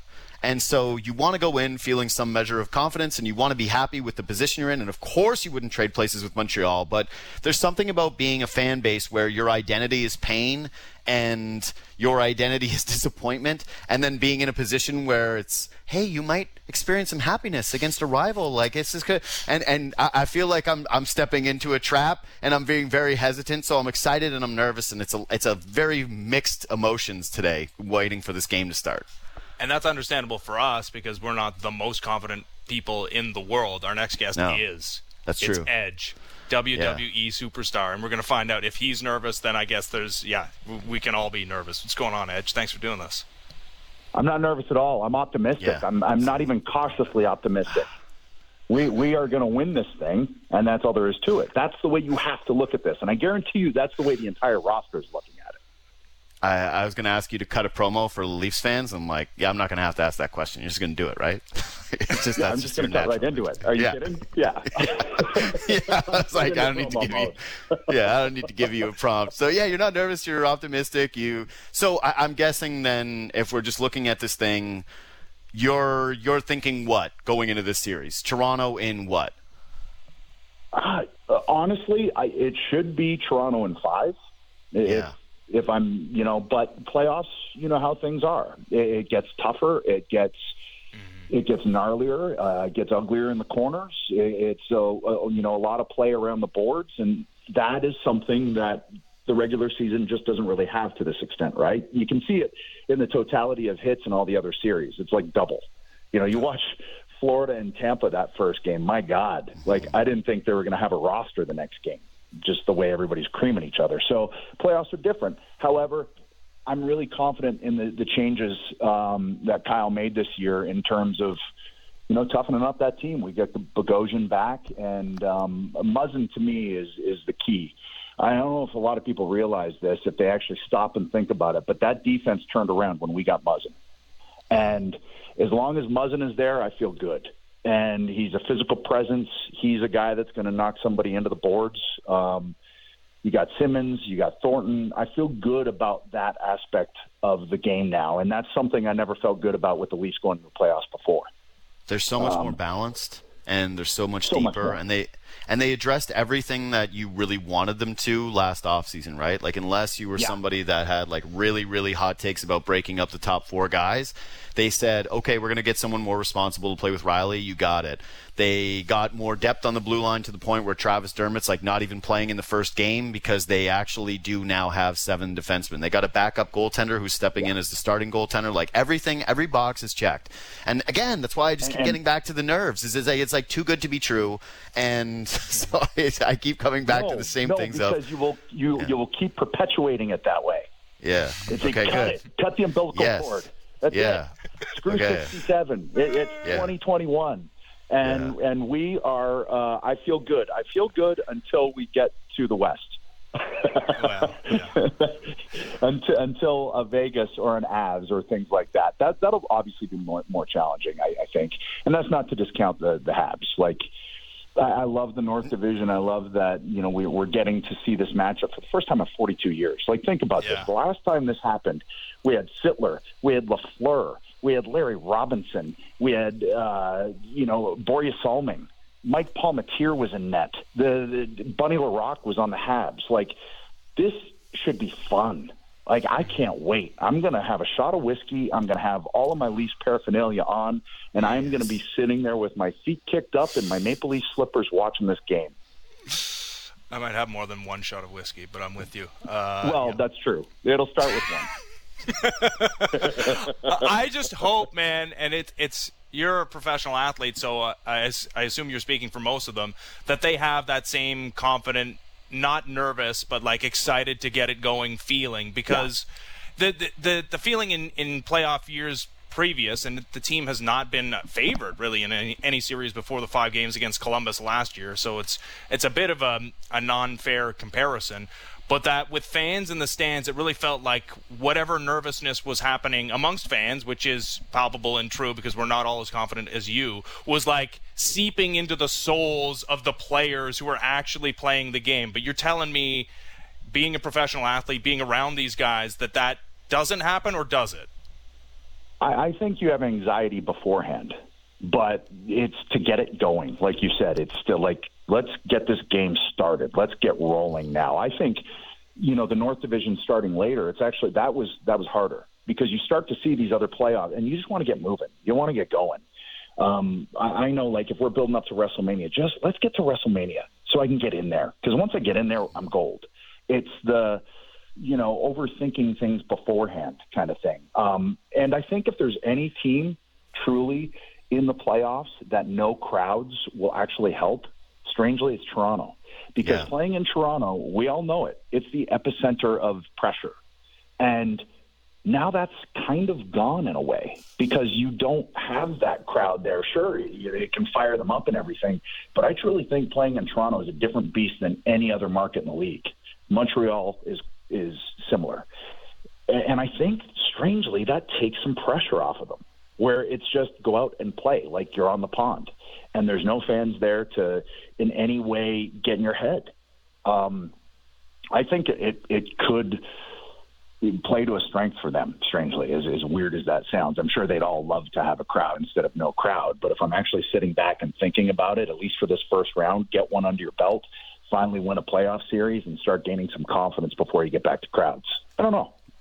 No, uh, we're with you, man. We said off the top of the show today that like if you've ever been to a game at the Bell Center, it's pretty different than going to a game here in Toronto. And that's no slight. I think Absolutely. that Leafs fans are very like they're great fans, but the atmosphere in the arenas are just they're very very very different and one feels very corporate, one feels like you are sitting with generations of diehard fans who just feel every movement of the puck like there's there's like a breathing element to being at a Bell Center game where you're just like it'd be the easiest games to call if you were a play-by-play announcer to like oh. because they all say that you have to feed off the crowd, and it's like no, no, no, yeah, it's the easiest place to do it. So yeah, if we're just looking at home ice advantage, yeah, I really do believe that this is actually yet another advantage for Toronto. That you're dead right. It's strange, you know. You go to a, game in the Bell Center. I've gone to Leafs Habs games in the Bell Center, and it, it's euphoric. Wild. Yes. You go to a Toronto game, and it's like everyone's holding their breath. Yeah. like waiting for something to go wrong, and and that's got to change. It has to. Like we got the Rocket Richard winner this year, and he was easily going to smash Vaive's record, and we we got Campbell, who he ain't a backup anymore. He's he's playing to his potential. He's playing to his draft potential now. That's exciting. And w- again, what excites me more than anything is the fact that hey, if anything goes down, Wayne Simmonds is coming on next next shift, mm-hmm. and he's going to make it right. We've never had that, well, at least for a long time. And then then you factor in, like I said, that D is so deep now, It- and and the fact that Keefe can juggle those lines the way he can, it's an embarrassment of riches. Like it, it's so deep, it's it's pretty incredible, and and it's super exciting. And and when I talked about some of the other series and how physical they were, and definitely more physical even than the Leafs still play, but you see the skill level that the Leafs are at and the way they handle the puck and the way it, it's I don't see another team in the league short of maybe the Avs that that have that kind of um, firepower up front. They've got that up front, and again, they have that balance and a little bit more toughness down the lineup. And we talked about this at the beginning of the year. There was like there was this big gamble in getting those veteran players and saying, "Wow, Joe Thornton is really old, man," and Wayne Simmonds has looked like he's on a bit of a decline, and you know Jason Spezza is turning 37. Do you want to really reinvest in all these guys? And it's really worked out. Oh, and, and yeah, one of the biggest do. advantages, yeah, one of the biggest advantages I think they have is that they have those guys down there. Like I saw a quote from Simmonds today because you, you brought him up, and I had it like somewhere in our like work document, which is that he had said, "quote Nothing can compare to playing in front of 19,000 screaming fans, but we're playing a Stanley Cup final, or sorry, we're playing a Stanley Cup. If that doesn't get you going, I honestly don't know what will." End quote. And I just, I really do believe that those guys in this series are going to be such a massive X factor in terms of the urgency they are going to bring to the rink that Without those three guys are, are just they're going to be playing with the intensity that everybody needs to play to and that other guys are going to play up to it on the Leafs. because they know this is one of their last shots. Yep. And I knew how important those pickups were when Simmonds. It was Montreal, and Simmonds. I think it was it was Chabot, and and Simmonds, you know, punched him in the face three or four times, and then he looked at his own bench. He didn't look at the Canadiens bench. He looked at his own bench and screamed at the top of his lungs. And I went, okay, that is what they need. And at that moment, I went, something's different this year. And I got fired up. I was like jumping out of my chair. I had goosebumps. I was like, yes, like that is the mentality you need for the playoffs. And that guy wants it. And I don't care how old he is or if he's on the down downside of a career. I don't care how old Joe is. In the locker room, those guys are the guys you need because those are the guys that the Marners and the Matthews and the the, the Nylanders, they're all going to turn to those guys, guaranteed. I because I, see it in my locker room, and you can say we're sports entertainment, but the the similarities are there across the board when it comes to locker rooms. Those are the guys who whose brains you're going to pick. And what also feels great and different this year is is Campbell and the way that team plays for Campbell. Like I've never seen them play for another goalie. No knock on Freddie. It's just you can tell they they really want to win for Campbell, and it's even just in the way that they congratulate him after the game. It's just different. You can just feel it and see it, and it's it's there. And that to me is a dynamic that you can't you can't fabricate it. You can't go out and buy it. And you could get the best goalie in the league, but you're not going to get that rapport. And they got that rapport with him. And even just him knocking him on the shins after every save or, or clearing out the front of the net for him, he gives him that little knock. That goes a long way, man. And, and you can tell. Dude, uh, I, I mentioned it coming into this thing. Uh, this is actually the pick me up that I needed because I have had the anxieties throughout the day and now I'm going to try to live with the it's 2021, the feel confident, be happy. Like I, I'm, t- I'm turning it around a little bit. Although the only thing is, is again, I, I'm really trying not to jinx the team on the show today. That's been like my goal of the entire day. Is like don't jinx, don't do anything stupid, don't say anything that's going to get quoted, and have my mentions filled if the Leafs fall down to nothing in this game. But no, this was really great, man. And uh, yeah, you're just like a very, very legit fan. And yes. uh, it was it, like it's been really fun talking to you about this team. Yeah, I, I have a blast talking about it. I can talk about them all day, as you can tell. Like it's very I clear. Straight into like I'm cutting a wrestling promo. Like I can't help yes. it. Like I'm I'm yes. ready for this. Not only that, I'm just excited to see Maple Leafs Canadiens. 42 yes, years this hasn't happened. We need to celebrate that. That's mm. awesome. I don't got any anxiety. I'm ready to go. No. And just like I said, maybe the fan anxiety was permeating into the players when they were in the building. Hopefully, your optimism, good attitude permeating to the fan base uh, and everybody that's listening to this right, right now because it, I'm just gonna I'm gonna spread need. positive pheromones to everybody. I love it, uh, Edge. Thanks so much for doing this, man. Appreciate it. Thanks, bro. Thanks for having me, guys. Appreciate it. Have fun. Take care, man. You too. See you. Uh, Edge, Enjoy WWE superstar, Leafs fan, perhaps better than Steve Dangle. Up to you to decide. You know, it was just it's nice to hear like you and Edge are pretty close in age. And he's ten years older than me. And like you're I think you guys is pretty close. He's literally like what it what it means ten years. You know, I, it's just nice to hear from guys your age like what it means to you because like you've waited so much longer than me and it's just you know it's humbling for me to just sit back and listen to you guys talk about how long you've been waiting you know yeah, he's uh, a whole generation older than me. Mm-mm. Decade. It's a decade. Sure, whatever you say. So you're you're producer Daniele's age then. You're the, that's what you're saying Pretty because much. the difference is the same. it's the same. You and 24 year old producer Daniele, you guys are the same. You're- Same age. All right. That was awesome. Uh, he's great. All right, when we come back, former Leaf, Nick Kypreos. It is good show. Ben Ennis, JD Bunkis, Sportsnet 590 The Fan.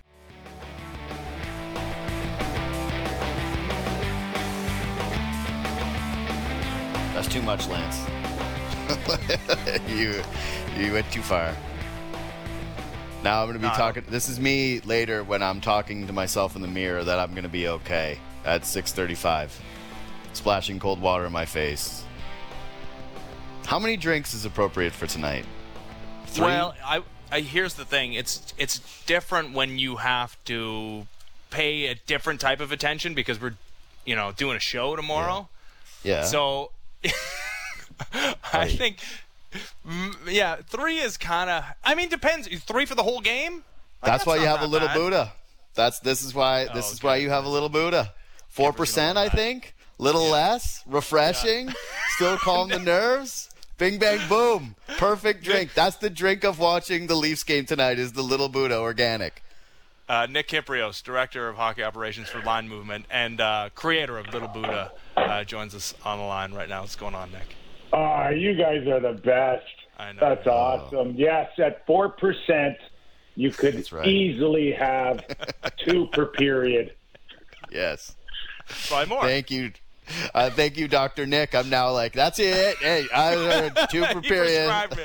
Yeah. hey, you're gonna tell the inventor of this drink how many I should have, okay? Yeah. No, I'm having two per period. I'm in. I'm in for two per period. Let's go. uh, we'll see how the show goes. But man, I'm I'm nervous. I got to say, Kipper. Like I just. Uh, the Leafs, there's just too many things that are going right for them in this series, right? Like they're more talented up front, they're deeper, their goaltending is looking a little bit more stable. I know price can be priced, but just if we're talking about like where they're at today versus where Montreal's at today, they've got a blue line that's loaded and deep. Like, uh, what am I missing here? I don't think you're missing anything, and uh, everything can look great on paper, but we know the game's not played on paper; yep. it's played on the ice. And yes, as Mike Tyson said, everything's fine with your plan until you get punched in the nose. Uh, and that's how we're going to just see the first five, ten minutes and pace of play, style of play. We we believe that the Montreal Canadiens can only come out and try to beat them in the alley here. They're not going to beat them on the scoreboard. They don't have that firepower. Even if they take a page out of the the Columbus Blue Jackets last year, where it's a rope a dope, where you just sit on the blue line and you you say, hey, uh, Red Rover, Red Rover, we called, you know, Auston over. Uh, you can only you can only assume that you can just play that way for so long before it starts caving in, and everything's pointing in the Leaf direction. But we'll just have to see how hard the Montreal Canadiens can come out and how how strong defensively they can play and what kind of goaltending they get out of Carey Price.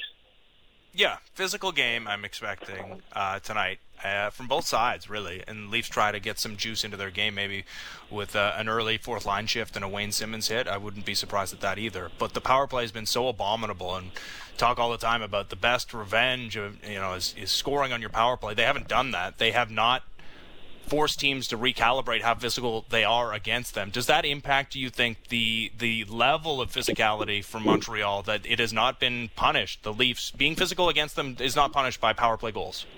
Well, that can change early with a, a power play goal and, and change the mentality. But yeah, I would imagine that uh, the Corey Perrys of the world will go challenge a, a lot of people, including uh, Jack Campbell in, in the blue paint. Uh, but until you get burned, uh, you won't you won't back off on that. Now the good news for the Leaf fans is that we we know the whistles get put away to a certain degree in the playoffs, and power play chances aren't what it used to be. But five on five, the Leafs are strong. Uh, Auston Matthews, best five on five player I think in the world right now. And that's ultimately going to be the difference maker for the, the Leafs to beat Montreal. Like they they won't have to rely on a hot power play to get by Montreal going down the road, of course, if you want to try to win the Stanley Cup in, in two months, yeah, get the power play going. Yeah, that's that's where I was going to go next. Is just how I hate doing the whole getting ahead of ourselves thing because again, uh, anxieties, curses, all the things that I blame myself for. But if this team is going to prove that they're a Stanley Cup contender, what do you need to see in the series? I don't I don't think there's going to be anything that we haven't seen already during the regular season. And of course, we're just talking about their dominance in, in the North Division, but they've been able to win with offense. They've been able to win shutting down teams. And, you know, that, that run during the regular season against Edmonton gave us a different look for the Leafs, a shutdown role. You know, whether it was Justin Holl, you know, doing great work on McDavid or now, you know, Holl and Muzzin, you know, challenging uh, top players on, on Montreal, Toffoli, that sort of stuff. And then getting the save when they needed to. So outside of a, a, a questionable power play, I, I think the Leafs have shown a lot of different angles that we haven't seen in a long, long time to beat hockey clubs. Uh, talking to Nick Kypreos, again, Little Buddha, have one or two or five uh, after the game. Really good, re- really good in 80 degree weather too. Oh, buddy, is it? I'll bet. Um, so you mentioned the, the start in the first couple of minutes, first 10 minutes of this game, and the first game in general, because the conversation we could be having tomorrow, oh boy, uh, there's the range of possibilities is wide. Is this a are we making too much of that, or do you think it is real? Like how important not just this game is, the first period, first ten minutes of this first game is. Well, for, for any team, you, you gotta you gotta start with the seed of doubt, and if it means getting a big save and sending that message or setting that tone, a big hit, uh, making people feel like it's going to be a long series. Anything that you can get that can get the ball rolling. I don't know too many people that gave Winnipeg Jets uh, any any life in this series with Connor McDavid and Draisaitl, and yet they go in there and they find a way to win and win the way I think Paul Maurice thought he could win, and that's first and foremost have your your your goaltender play like a Vezina champion, and he was really solid uh, last night, Connor Hellebuyck, and now all of a sudden it, there's a different tone. It's just one game, and we assume that uh, you know Connor's going to light it up for three or four in the next few games, but there is a lot of thinking today on all of a sudden Winnipeg found one way to win against Edmonton. Is this going to be a, a theme here? Can they frustrate them? Can they turn this into uh, a scenario where we all believe, yeah, Winnipeg could upset the Edmonton Oilers here? And I, I think the Montreal Canadiens would look at tonight's game and say the, the same thing that if, in fact, that we can have a strong 20 minutes here, get out of the first period either down a goal or tied, and, and it looks like it was a fairly even playing field after 20 minutes. Now you start building something in, in a belief. And that's what the Montreal Canadiens are going to try to do. They're going to try to do the exact same thing Winnipeg did against the best player in the world in Connor McDavid last night. Yeah, I don't think Montreal can win this series without winning game one. And so I always wonder if there's more pressure on Montreal because of that, or if there's more pressure on the Leafs knowing that, yeah, if they do fall behind or they do get in some tough spots, starting to remember like how much has been building towards this season and whether that's going to start to seep into guys' heads. And a lot of this is going to come from whether or not Campbell lets in a bad one here or there, because then it's going to start to feel eerily familiar to other playoffs it's going to feel like maybe it's a little bit out of your control, especially if the team, or, and by the team I mean Montreal, is doing a good job at keeping you the outside and, and limiting those high danger opportunities. So. Uh, this is just a simple one. I saw you on Tim and Friends saying that you believe that Montreal is really going to try to be physical, and that's going to include being with Jack Campbell. Where's your level of faith in Jack Campbell right now heading into this series? Well, he's earned the right, no question, to start game one. And it, he gave them some solid goaltending and, and very deserving of that chance to start. But in saying that, you know that that theme's going to have to continue, and it's going to have to start uh, the moment the puck drops tonight. And you know, Frederik Andersen wants his net back.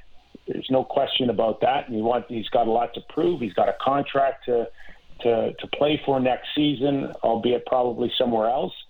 But that that's a real healthy competition right now, and Jack doesn't have a long leash here. Uh, I don't think for one second. And you know, the, the other factor that comes into play is how healthy is Jack Campbell. We saw him beginning of the new year lose about a month off of an injury, and I, I think that there's some vulnerability there. I, I don't think he's completely healthy here. And besides the wear and tear, there's there's an injury, as Sheldon Keefe said, that uh, they, they just need to manage.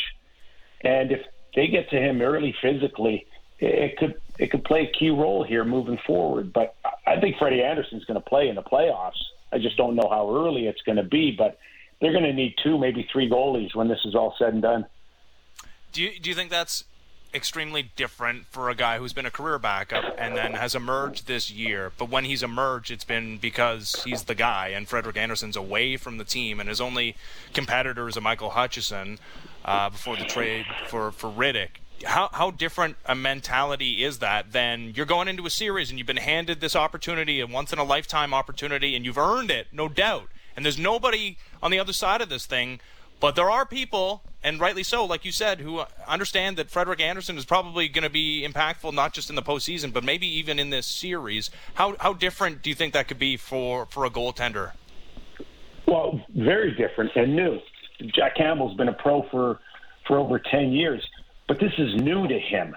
This is completely an experience he's never had at the pro level, and that is being the guy in the playoffs and and having the net and raising expectations to say uh, do it over and over again when you've never done it in the playoffs before. So there, there's a sense of nerves for him, uh, but he just seems to have, I think, the right attitude, and I think maybe the the best thing that maybe happened to him in the Leafs is that you know he went through a small uh, spell earlier this year where he was extremely hard on himself and he and he got down on himself to the point where he was making some comments of, of blaming himself and mm-hmm. just too much weight on his shoulders and maybe he got a learning experience out of that to kind of manage the mentality uh, of, of being a number one goaltender in the playoffs. So that might be a, a good little experience for him to kind of manage if if he loses a game in overtime or or, or one gets away that he should have had. If if he can manage those moments and not get down on himself, then I, I think he might be ready for this challenge uh, that he's built basically for the last ten years of his career.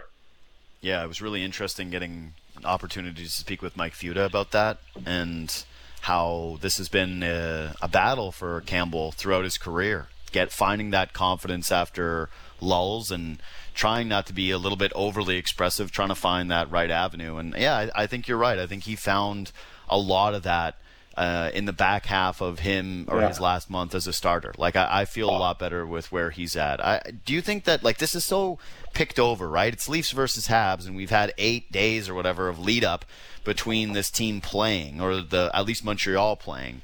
So we've gone over so many things. Do you think that there's something that's being overlooked in this series? Whether that's something that's being understated or underrated, or a, a player, something, or someone that's not being talked about enough? Well, I think the fact that now Sheldon Keefe is going up against uh, Ducharme. Uh, mm. Ducharme's never been there before. Actually, you know, Sheldon Keefe, uh, you know, at times I thought made some not great decisions against Columbus last year in the in uh, in the bubble uh, with the line matchups, or you know, loading Tavares with Marner and Matthews a little bit overkill for me uh, in, in, a critical game. All of this will come into play too, and, and we'll watch how the dynamic of the coaching uh, uh, battle goes here. But there's something to be said about getting the right players out there at the right time, uh, managing situations, all of that. I, I think Sheldon, through his experience last year, should be able to take his coaching to another level. I think that's a really, really, really, really, really great choice because it's not one. I haven't heard one person bring up the coaching like I haven't. it's all been, yeah. It's so strange that in a yeah. market like Toronto, like I've been a Leafs fan my entire life, and fa- like I think this is the be- they always say if you're a good stay-at-home defenseman that if people aren't talking about you that you're doing a great job, and that's Sheldon Keefe, right? Is like my whole life has been people ripping on and blaming coaches, and this last season has been no Keefe talk, so that's a massive win for him. So, uh, last one, man. I'm trying to gauge what this means to hockey in this country because it's the two biggest fan bases. It hasn't happened since '79. There's not fans in the stands, so we're not going to get the atmosphere that I wish we would get. But this really does feel big to me, and I, I like I'm really not trying to overstate it. But like, what is what does this just mean to you, man? You've been in hockey your entire life, and and we have this series between these two teams at this moment. How how are you just feeling about it? I'm like every other Canadian. I, I think it's fantastic, and yeah, I was able to play in a few Toronto Montreal battles, and I often I often refer to going into Montreal on a Saturday night like a like a little mini Grey Cup weekend, you know, because the uh-huh. the, the lobbies were full of jerseys and fans, and then there were fans outside waiting for you on the bus, and and all of that, and it's just an experience unlike any other matchup in this country. Uh, but it's it's upon I think right now the Montreal Canadiens to play hard in this series and keep it close. If the Toronto Maple Leafs steamroll them, then then I, I think there, there there's something taken away. I, I want a great battle. I want it close. I want to see two teams fighting it out and carrying that tradition that uh, that, that makes Canadians so proud. So as long as we have a good series, I think it can match up to the hype. Yeah. Uh, so in a way, I'm kind of hoping for that. In a way, I'm also kind of hoping it gets to a game six that we see 2,500 fans at least see this thing in person. But yeah, and in, in another very different way, I hope the Leafs sweep this series. So, yeah. Roiling mostly that way is what I hope for. Yeah. Leaf, Leaf, fans don't want to see a great series, man. They want yeah. to see they want to see steamrolling. Yeah. yeah. And we'll see. We love got it. a pretty good indication uh, tonight. Nick, uh, always appreciate the time. Thanks for doing this. Thanks, buddy. Hey, no problem, guys. Always, uh, always here for you. Thanks, man. you, uh, Kipper. Nick Kypreos, Director of Ho- Hockey Operations for Line Movement. Little Buddha is his drink. Check it out where drinks are sold, which is one place, LCBO. And Good Show is our podcast. And so is the Leafs Hour. And if you subscribe to either of those things, you might get a bonus pod here or there throughout the postseason, depending on how deep the Leafs go and what ends up happening in this thing. We've done them before, and this is that time of year where emergency podcasts start to crop up. So if you enjoy this show, please subscribe, please review it. But yeah, it's available on all of your platforms. And again, you can follow us on Twitter and Instagram at JD Bunkis and at Sportsnet Ben um, if you want really bad takes from Ben and really insightful, Well, incredible stuff from me. You know who wants Um, my takes on Twitter? Edge just followed me on Twitter. Oh, that's awesome. Rated R superstar. Loving it. Yeah. Uh, I'm also going to be. Born and I are doing a series where we're posting our picks. We just posted one up on Twitter right now. It's going to be on our Instagram stories too. Best bets for the postseason. But yeah, it's going to be a routine thing, especially when it comes to the North Division, making sure that we do have you covered there with bets and stuff. So, and again, if you ever do want um, anything uh, when it comes to gambling, just shoot me a DM. That's the best way to reach me is on Instagram, and then just do that. And if you if you need something, I'll, I'll try to set you up. Uh, the Keefe thing is a really great point by Kipper, and it's something that's really really overlooked. You and I, I think, are both proponents of coaches are. You just don't want them working actively against you. Which, mm-hmm. so our, our boy Christopher Stieg yesterday had an awesome Instagram story. Speaking of Instagram, where like I can't wait to talk to him. He loves the Oilers. It's so funny. He he's doing his golf club thing and he's pointing at the TV and he's talking really insightfully about the game, but he brought up the coaching and how Edmonton shot themselves in the foot by the way that they deployed McDavid last night and not giving him enough skill to play with throughout the game, and that it was too late when they put him with Draisaitl chasing a goal. Should have been doing it earlier in the game, and I feel like Keefe learned a lot from that last series about against Columbus, where it's kind of similar to Dubas, where you've got these theories, you've got these things, and every once in a while, just the, the best solution is just to do what's simple. And I know that he's a line juggler and he likes to tinker and he likes to hear new ideas and all of this different stuff. And he wanted the shutdown line and maybe Foligno down the lineup and maybe try to get cheeky with a Galchenyuk so you can have some goal scoring. You know what he did? Just loaded his top six. He made the best checking line that he possibly could for the third line, and he put his veteran players that are going to be of greater import in a fourth line all together. The urgency line is what we should be calling them. And then he also put the goaltender who has been playing better in net and the defenseman who's been playing better as the sixth guy. And everything is just straightforward. There's no overthinks here. There's no William Nylander playing center. There's no tinkering. There's just this is what makes the most sense for the team. He's doing it, and I'm thrilled with it. And again, the less we talk about Sheldon Keefe, the better. Because the worst takes that come from hockey fans are about coaches, right? You agree? Across all professional sports? Is there anything that's worse than coaching takes? Well, I, I'd have to go through my mental Rolodex, but all for the the the the purpose of agreeing with you, I'll say yes. Thanks. Thank you. God, make it so hard sometimes. No Keefe talk is good Keefe talk. But He's that like being said, Bogosian, or Yeah. it's just you know I don't want to hear about Bogosian in this series. Or I don't want to hear about Brodie in this series. Like Um, I don't want to hear about Keefe. I don't either, and I don't think you will need to. And I think part of the reason we haven't broke down, broken down his impact on the series is that I think in a perfect world he doesn't have to do anything. Just presses the button. He says, "Make Leafs go now," Mm-hmm. and the the door opens up, and that's it. There's not a lot of adjustments needed because they just overwhelm them with skill, with even their physicality, with even their depth, with all of it, all of it, all of it, all of it. But that being said, there is an element of risk in what he's done here. He's putting a player in the middle of that third line, that checking line, that punt line that has not played in months, a game, a professional hockey league game, and I, like we talked to CJ, there's reasons to believe that that'll be absolutely fine. And I think even more risky than that, despite the fact that we'd probably all make the same decision, but a lot of head coaches wouldn't throw pretty young and inexperienced player into a pretty significant role on the blue line in Rasmus Sandin.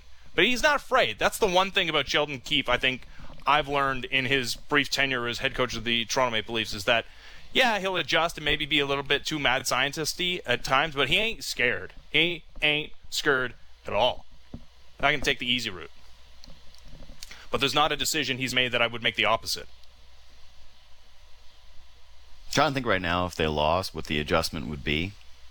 Outside of goaltending, obviously, because goaltending is the most obvious thing in this entire series, right? It always is. It's like, and, and it sucks because it's actually a correct take where you go, well, it's all going to come down to goaltending. You're like, ah, yeah, like everything my whole life is just like this one position, one That's guy lets in one bad goal, and that's the sport. But the levers that Keefe would pull if things don't go right, like what do you start to do? Like I, I don't know because I don't think that any of the Depends that's on what I'm how it saying is like looks. the over tinkering. Yeah, the over stuff is like with the lineup. I don't want to see Pierre Engvall. I don't care how many goals he scored in the meaningless games. I don't want to see Alex Galchenyuk because I don't trust him, and neither does Keefe. And I said it, man.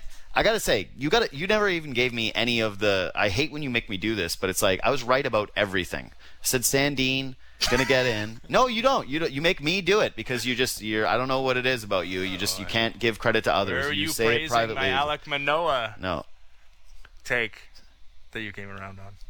see, like you can't even do it for That's a second. me. I was like, Alex Galchenyuk's playing Well on the second line because he's No, a placeholder right. for who they get. Nick Foligno. Playoff start. Guess what? Nick Foligno. That's, That's who's correct. going there. Bing. You got check mark. You got it. They're not going to play Engvall. They're going to go third line. They're going to go punt. They're not going to put Hyman down there. Check, check. They're going to put Riley Nash in over Engvall. Check, check. Everybody who's on the Engvall gang for the entire season, like Engvall, he's a guy. And nope. Engvallians? Sandin gonna play. No, the Engvall gang, uh, led by Stu Monroe, Anthony Stewart, who for whatever reason loves Pierre to hitch his wagon to the worst guys. Yeah, oh, Pierre Pals is good. I like Pierre Pals. I'm sticking with that one. But this is the right. This is the right Leafs roster, top to bottom. Everybody's in the right place to succeed. And I again, the fan in me is screaming that this is too comfortable and this is a too great of a place to be. It's a trap.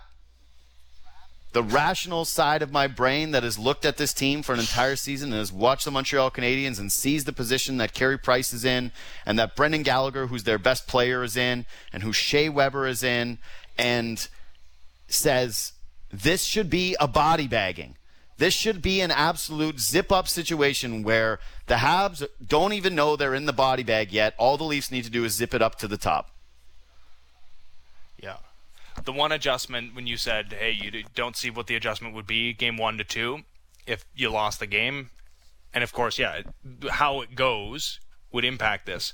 But one of the scenarios is that that second line is not creating enough offense, and it's not just like the lack of 5-on-5 goals or points that John Tavares and William Nylander held off the short uh, score sheet entirely basically in that 5-game series against Columbus last year. But over the last 2 years, two playoff series, William Nylander has had one high danger scoring opportunity.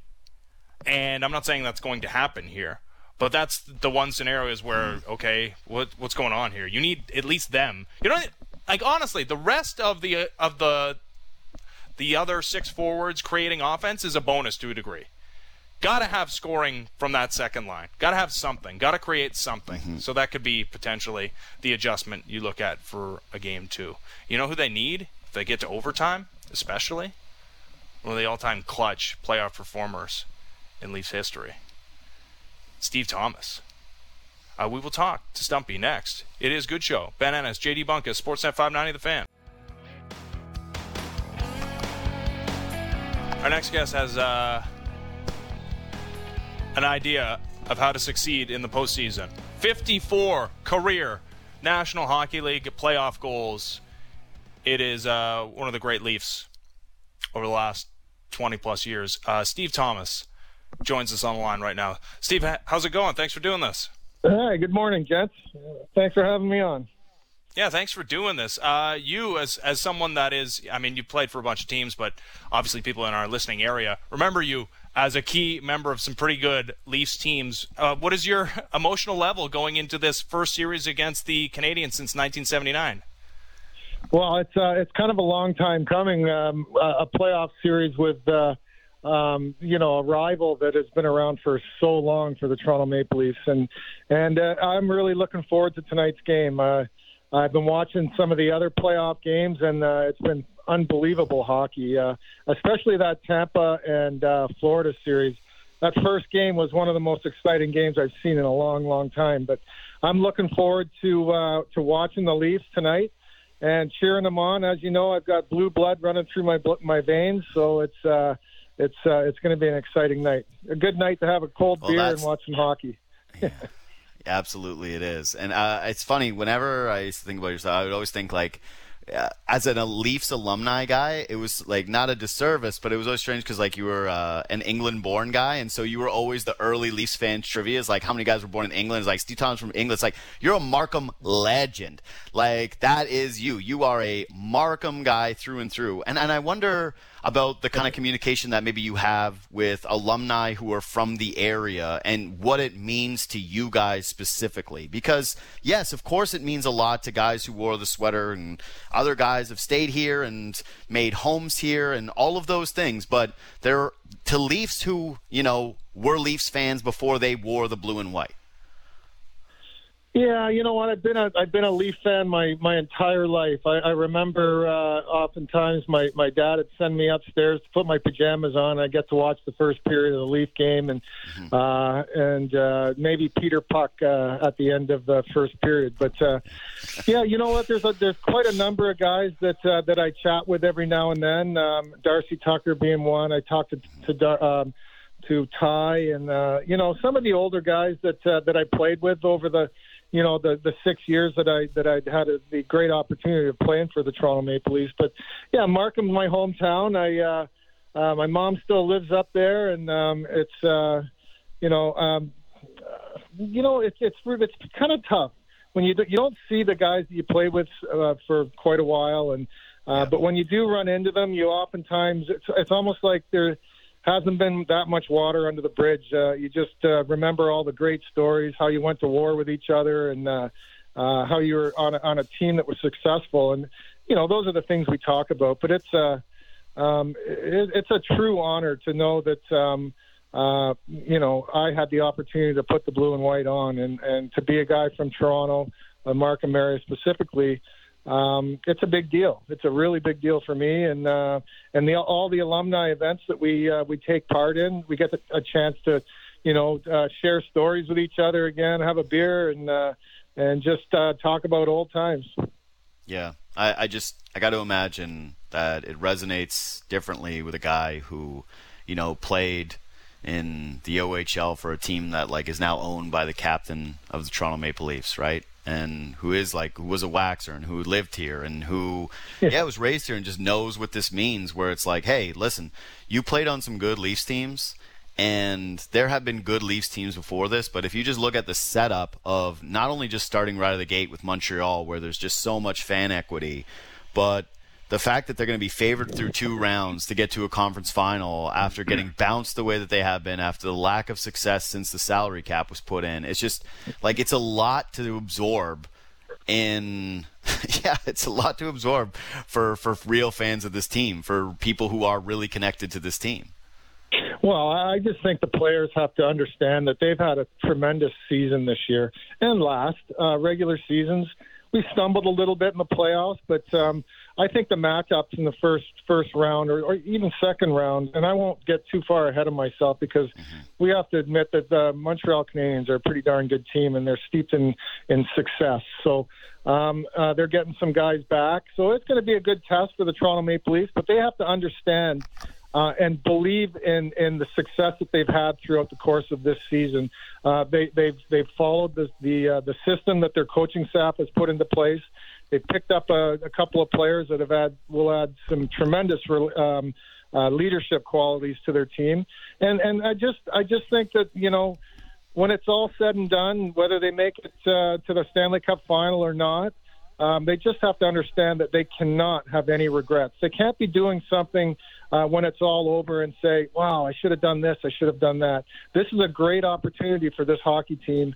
And, uh, man, are we ever starving for some success around here?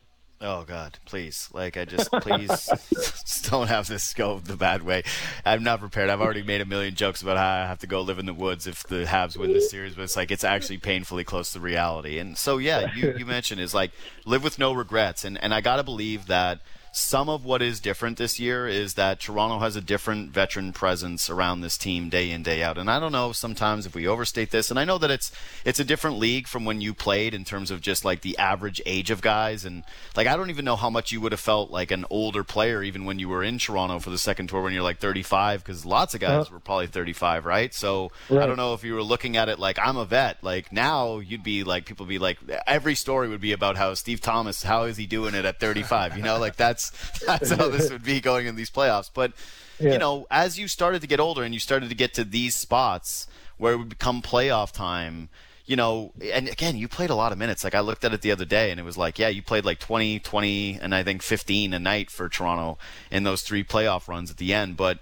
how did, you know, your game shift when it came to this time of year? Especially, yeah, as you did get a little bit older. Well, I think with with with every game um, um, leading up to that, you're you're gaining experience.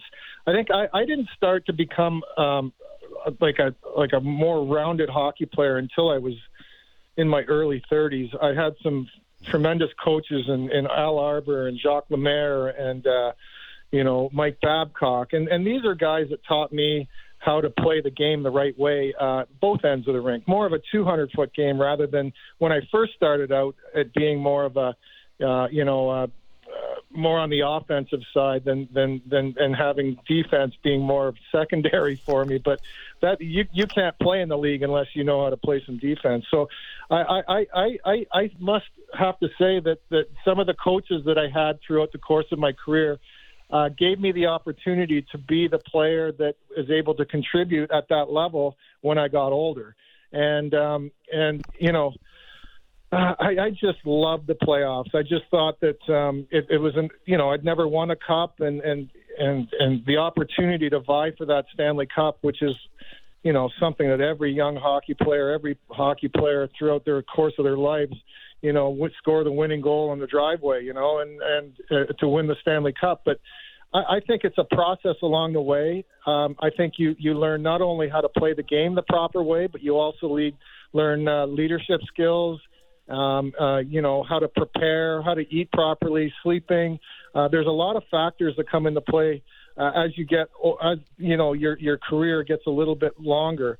And um, I think what you do is you take all those factors and you and you put them into one, and now you're ready for the playoffs. Um, and and it was just a, an opportunity. I just loved to play in the playoffs, and I got myself very much ready to play.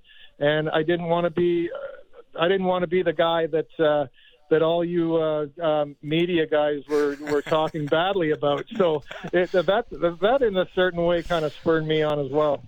You never not me. Were, I was yeah, because yeah, it was too early. I wasn't in media then yet. Yeah. I was watching yeah, the games at home. You're you're probably like seven. Yeah. ah, I was like, yeah, 15. But yeah, uh, close to that. Uh, but yeah, 18 goals in that three year span in the postseason for the Toronto Maple Leafs. And Sheldon Keefe has done uh, a great job with this team. But again, not somebody you would turn to for experience because he's never been here before. The experience and guys that have been through the postseason wars are on that fourth line, the Spezzas and the Thorntons and the Wayne right. Simmonds. Uh, what kind of an impact do you think they're going to have on this series? Well, I, I really think they've had an impact all year. I mean, um, um, you know, when you have Jumbo out there and Spezza and, and Wayne Simmonds have been through the battles for the, you know, the, as long as they have, you know, 15 years plus. Um, um, that's inval- that's that's really valuable um, um, uh, leadership and and and uh, you know it, it's you know you got the younger players and and it looks to me like some all these younger players have looked to those guys to to um, to gain those um, you know that that experience that, that those guys have have brought to the table. You can even throw Foligno in there and and uh, you know with his leadership qualities. Um, um, you know John Tavares with the success that he's had. Um, and these young guys are like in our days are like are like sponges. They just suck that stuff up and and they take that into their next games. And and uh, I, I only think it's just a benefit uh, for for all the younger players. And, and I'm sure the older guys are seeing uh, the younger guys um, like Matthews and Marner and, and, and, and get inspired by the way they play as well. So I know that a lot of former players don't really like to talk about some of these discussions when they're not a part of the team because they know what it, it, it's like when outsiders do comment on it. But you know, even if we're just like looking at it from you being a fan vantage point, you know, as someone who did play, so much of the conversation about the Leafs going into this season was they needed to get tougher and they needed to get have a more mature style of play. And mm-hmm. toughness, we've said a million times, is uh, a word that gets applied to various different things. It's kind of like whatever you determine the word to mean. But when you see this Maple Leafs team, the 2021 Maple Leafs, do you see a tougher and more mature team? I do, I do, and and and you're right. By you know, toughness is something that's not just dropping your gloves and having a fight with a big guy. It's it's um, it's winning puck battles in the corners. It's um, having that determination to beat the guy that's beside you. Uh, that's that's um, you know competing against you. Uh, uh, it, it's you know being able to um, uh, deal with adversities throughout the course of, uh, of the season, but even more magnified throughout the course of a playoff round. Um, that that to me is is toughness. Uh, um, sticking together as a group, uh, having each other's back. Uh, um, that that for that to me is is is what uh, team toughness is, not just individual toughness. And and I think that's really that's a huge part of, of going going uh, through the playoffs with some success. You would know. Uh, you had a lot of it. Uh, Steve, this was great. Thanks for doing this. Thanks. Thanks man. so much for having me. I appreciate it very much. Yeah. Now I'm going to watch the PGA Championship. Yeah, enjoy it. Smart. Oh, and I've been loving the I've been loving the Blue Jays. I think they're an exciting oh. uh, uh, baseball team, boy. Oh. And there hasn't been a whole lot to do through this pandemic, so I'm getting all caught up on my sports. no, the sports. telling me. Yeah, the sports have been uh, a savior, especially through this. You can't play golf, but you can watch PGA, and can't go down to the Rogers Center, but you can watch the Blue Jays on TV. And you're right, man. They've been awesome. Well, thank goodness for that. Yeah. yeah. Thanks, Steve. Yeah. Take care, man. Okay. Thanks very much. Bye bye. Bye. Steve Thomas, uh, one of the best. Toronto Maple Leaf, amongst other teams, over a 20 yeah. year career. So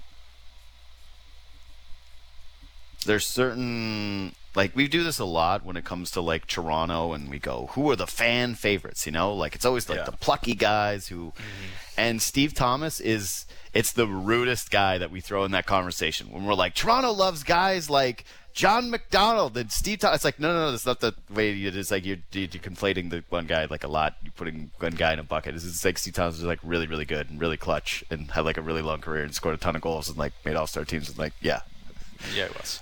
Yeah. He's the, like, uh, he's the number one in the power rankings for, I feel like, most misunderstood looking back at what a guy was.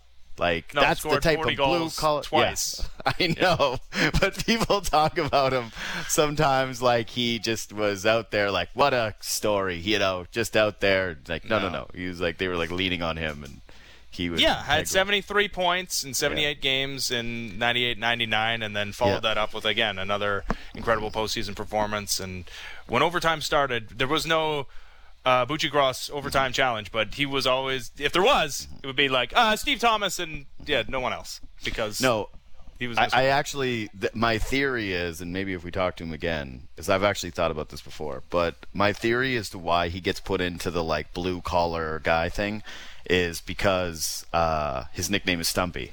Mm-hmm. And people are like the guy named Stumpy is, is, like yeah, but it's like the guy whose nickname Stumpy is the he's a grinder.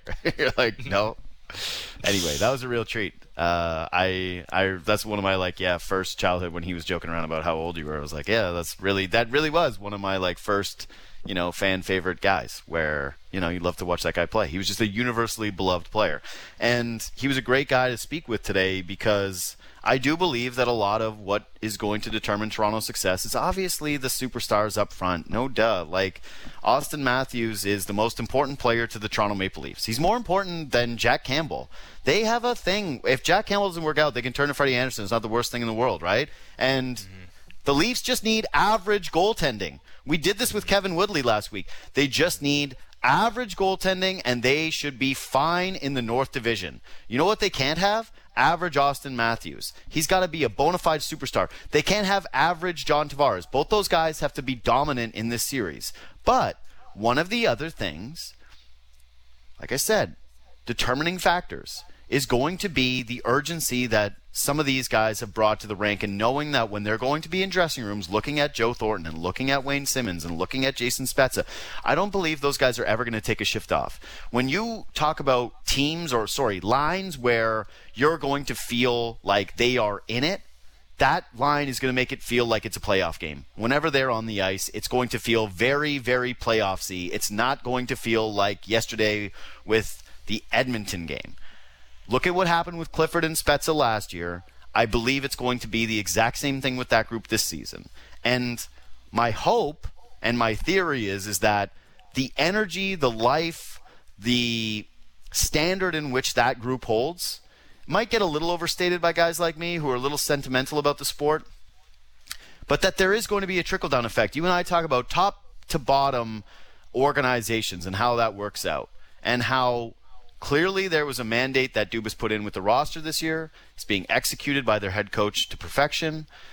They've got stars, but everybody's bought in. And, and I just feel like those veteran players, those leaders of this group, are still going to set the emotional and physical standard of this series, and that it's going to be why Toronto unlocks that next key of their potential, or part of why they're going to unlock that next key of their potential.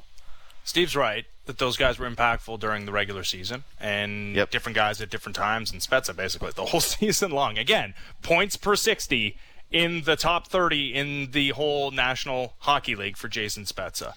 But the reason the other two guys, Thornton and Simmonds, were brought in is for today. Mm-hmm. It's for today, it's for the series, it's for the next two months, ideally, if you're a Leafs fan there was some sleepy looking hockey in the five game series against the Columbus Blue Jackets, and particularly in game number one, in which Mitch Marner said he wasn't up for it, wasn't starting on time. Mm-hmm. It has to start right away, it has to start first shift, and I got to figure that, yeah, the major part of acquiring those veterans and the attitude that they bring is for days like today. This is perfect days like today. I'm nervous, I'm excited, I'm anxious, I'm confident. This is what it's all about.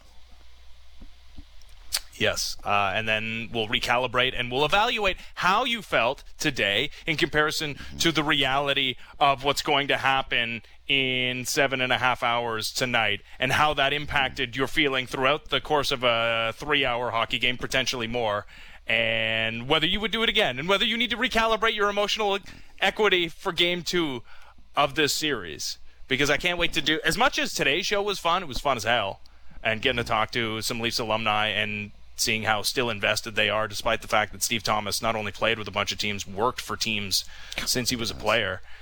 Like he's a local guy, and Please. yeah, you always come back to your roots. And hey, listen, I'll be a mercenary. You want to hire me, Seattle Kraken? I'll go work PR for your team. I'll do some broadcasting for the Kraken. As soon as I get fired, be back here in Toronto, looking at the Toronto Maple Leafs the same way. As much as this show was fun, I, I can't wait to be emotionally invested again in a hockey game, which feels like forever, man. Forever with this hockey team because you're right. As far as, yeah, they haven't played a regular season game in eight days or whatever. They haven't played a meaningful game in how long? 4 1 Leafs tonight. 4 1 Leafs in the series. Let's go. All right. Uh, I think it's going a little bit longer, and I don't think that's the worst thing in the world. I think that's how the postseason goes. I think you got a bunch of close games in this series. I think it's going to be entertaining and heart wrenching, but the Leafs come out on top in six games. And today they win 2 1 in overtime. All right. We'll be back tomorrow to talk about it. Uh, enjoy the game, everybody. See you then. Bye bye.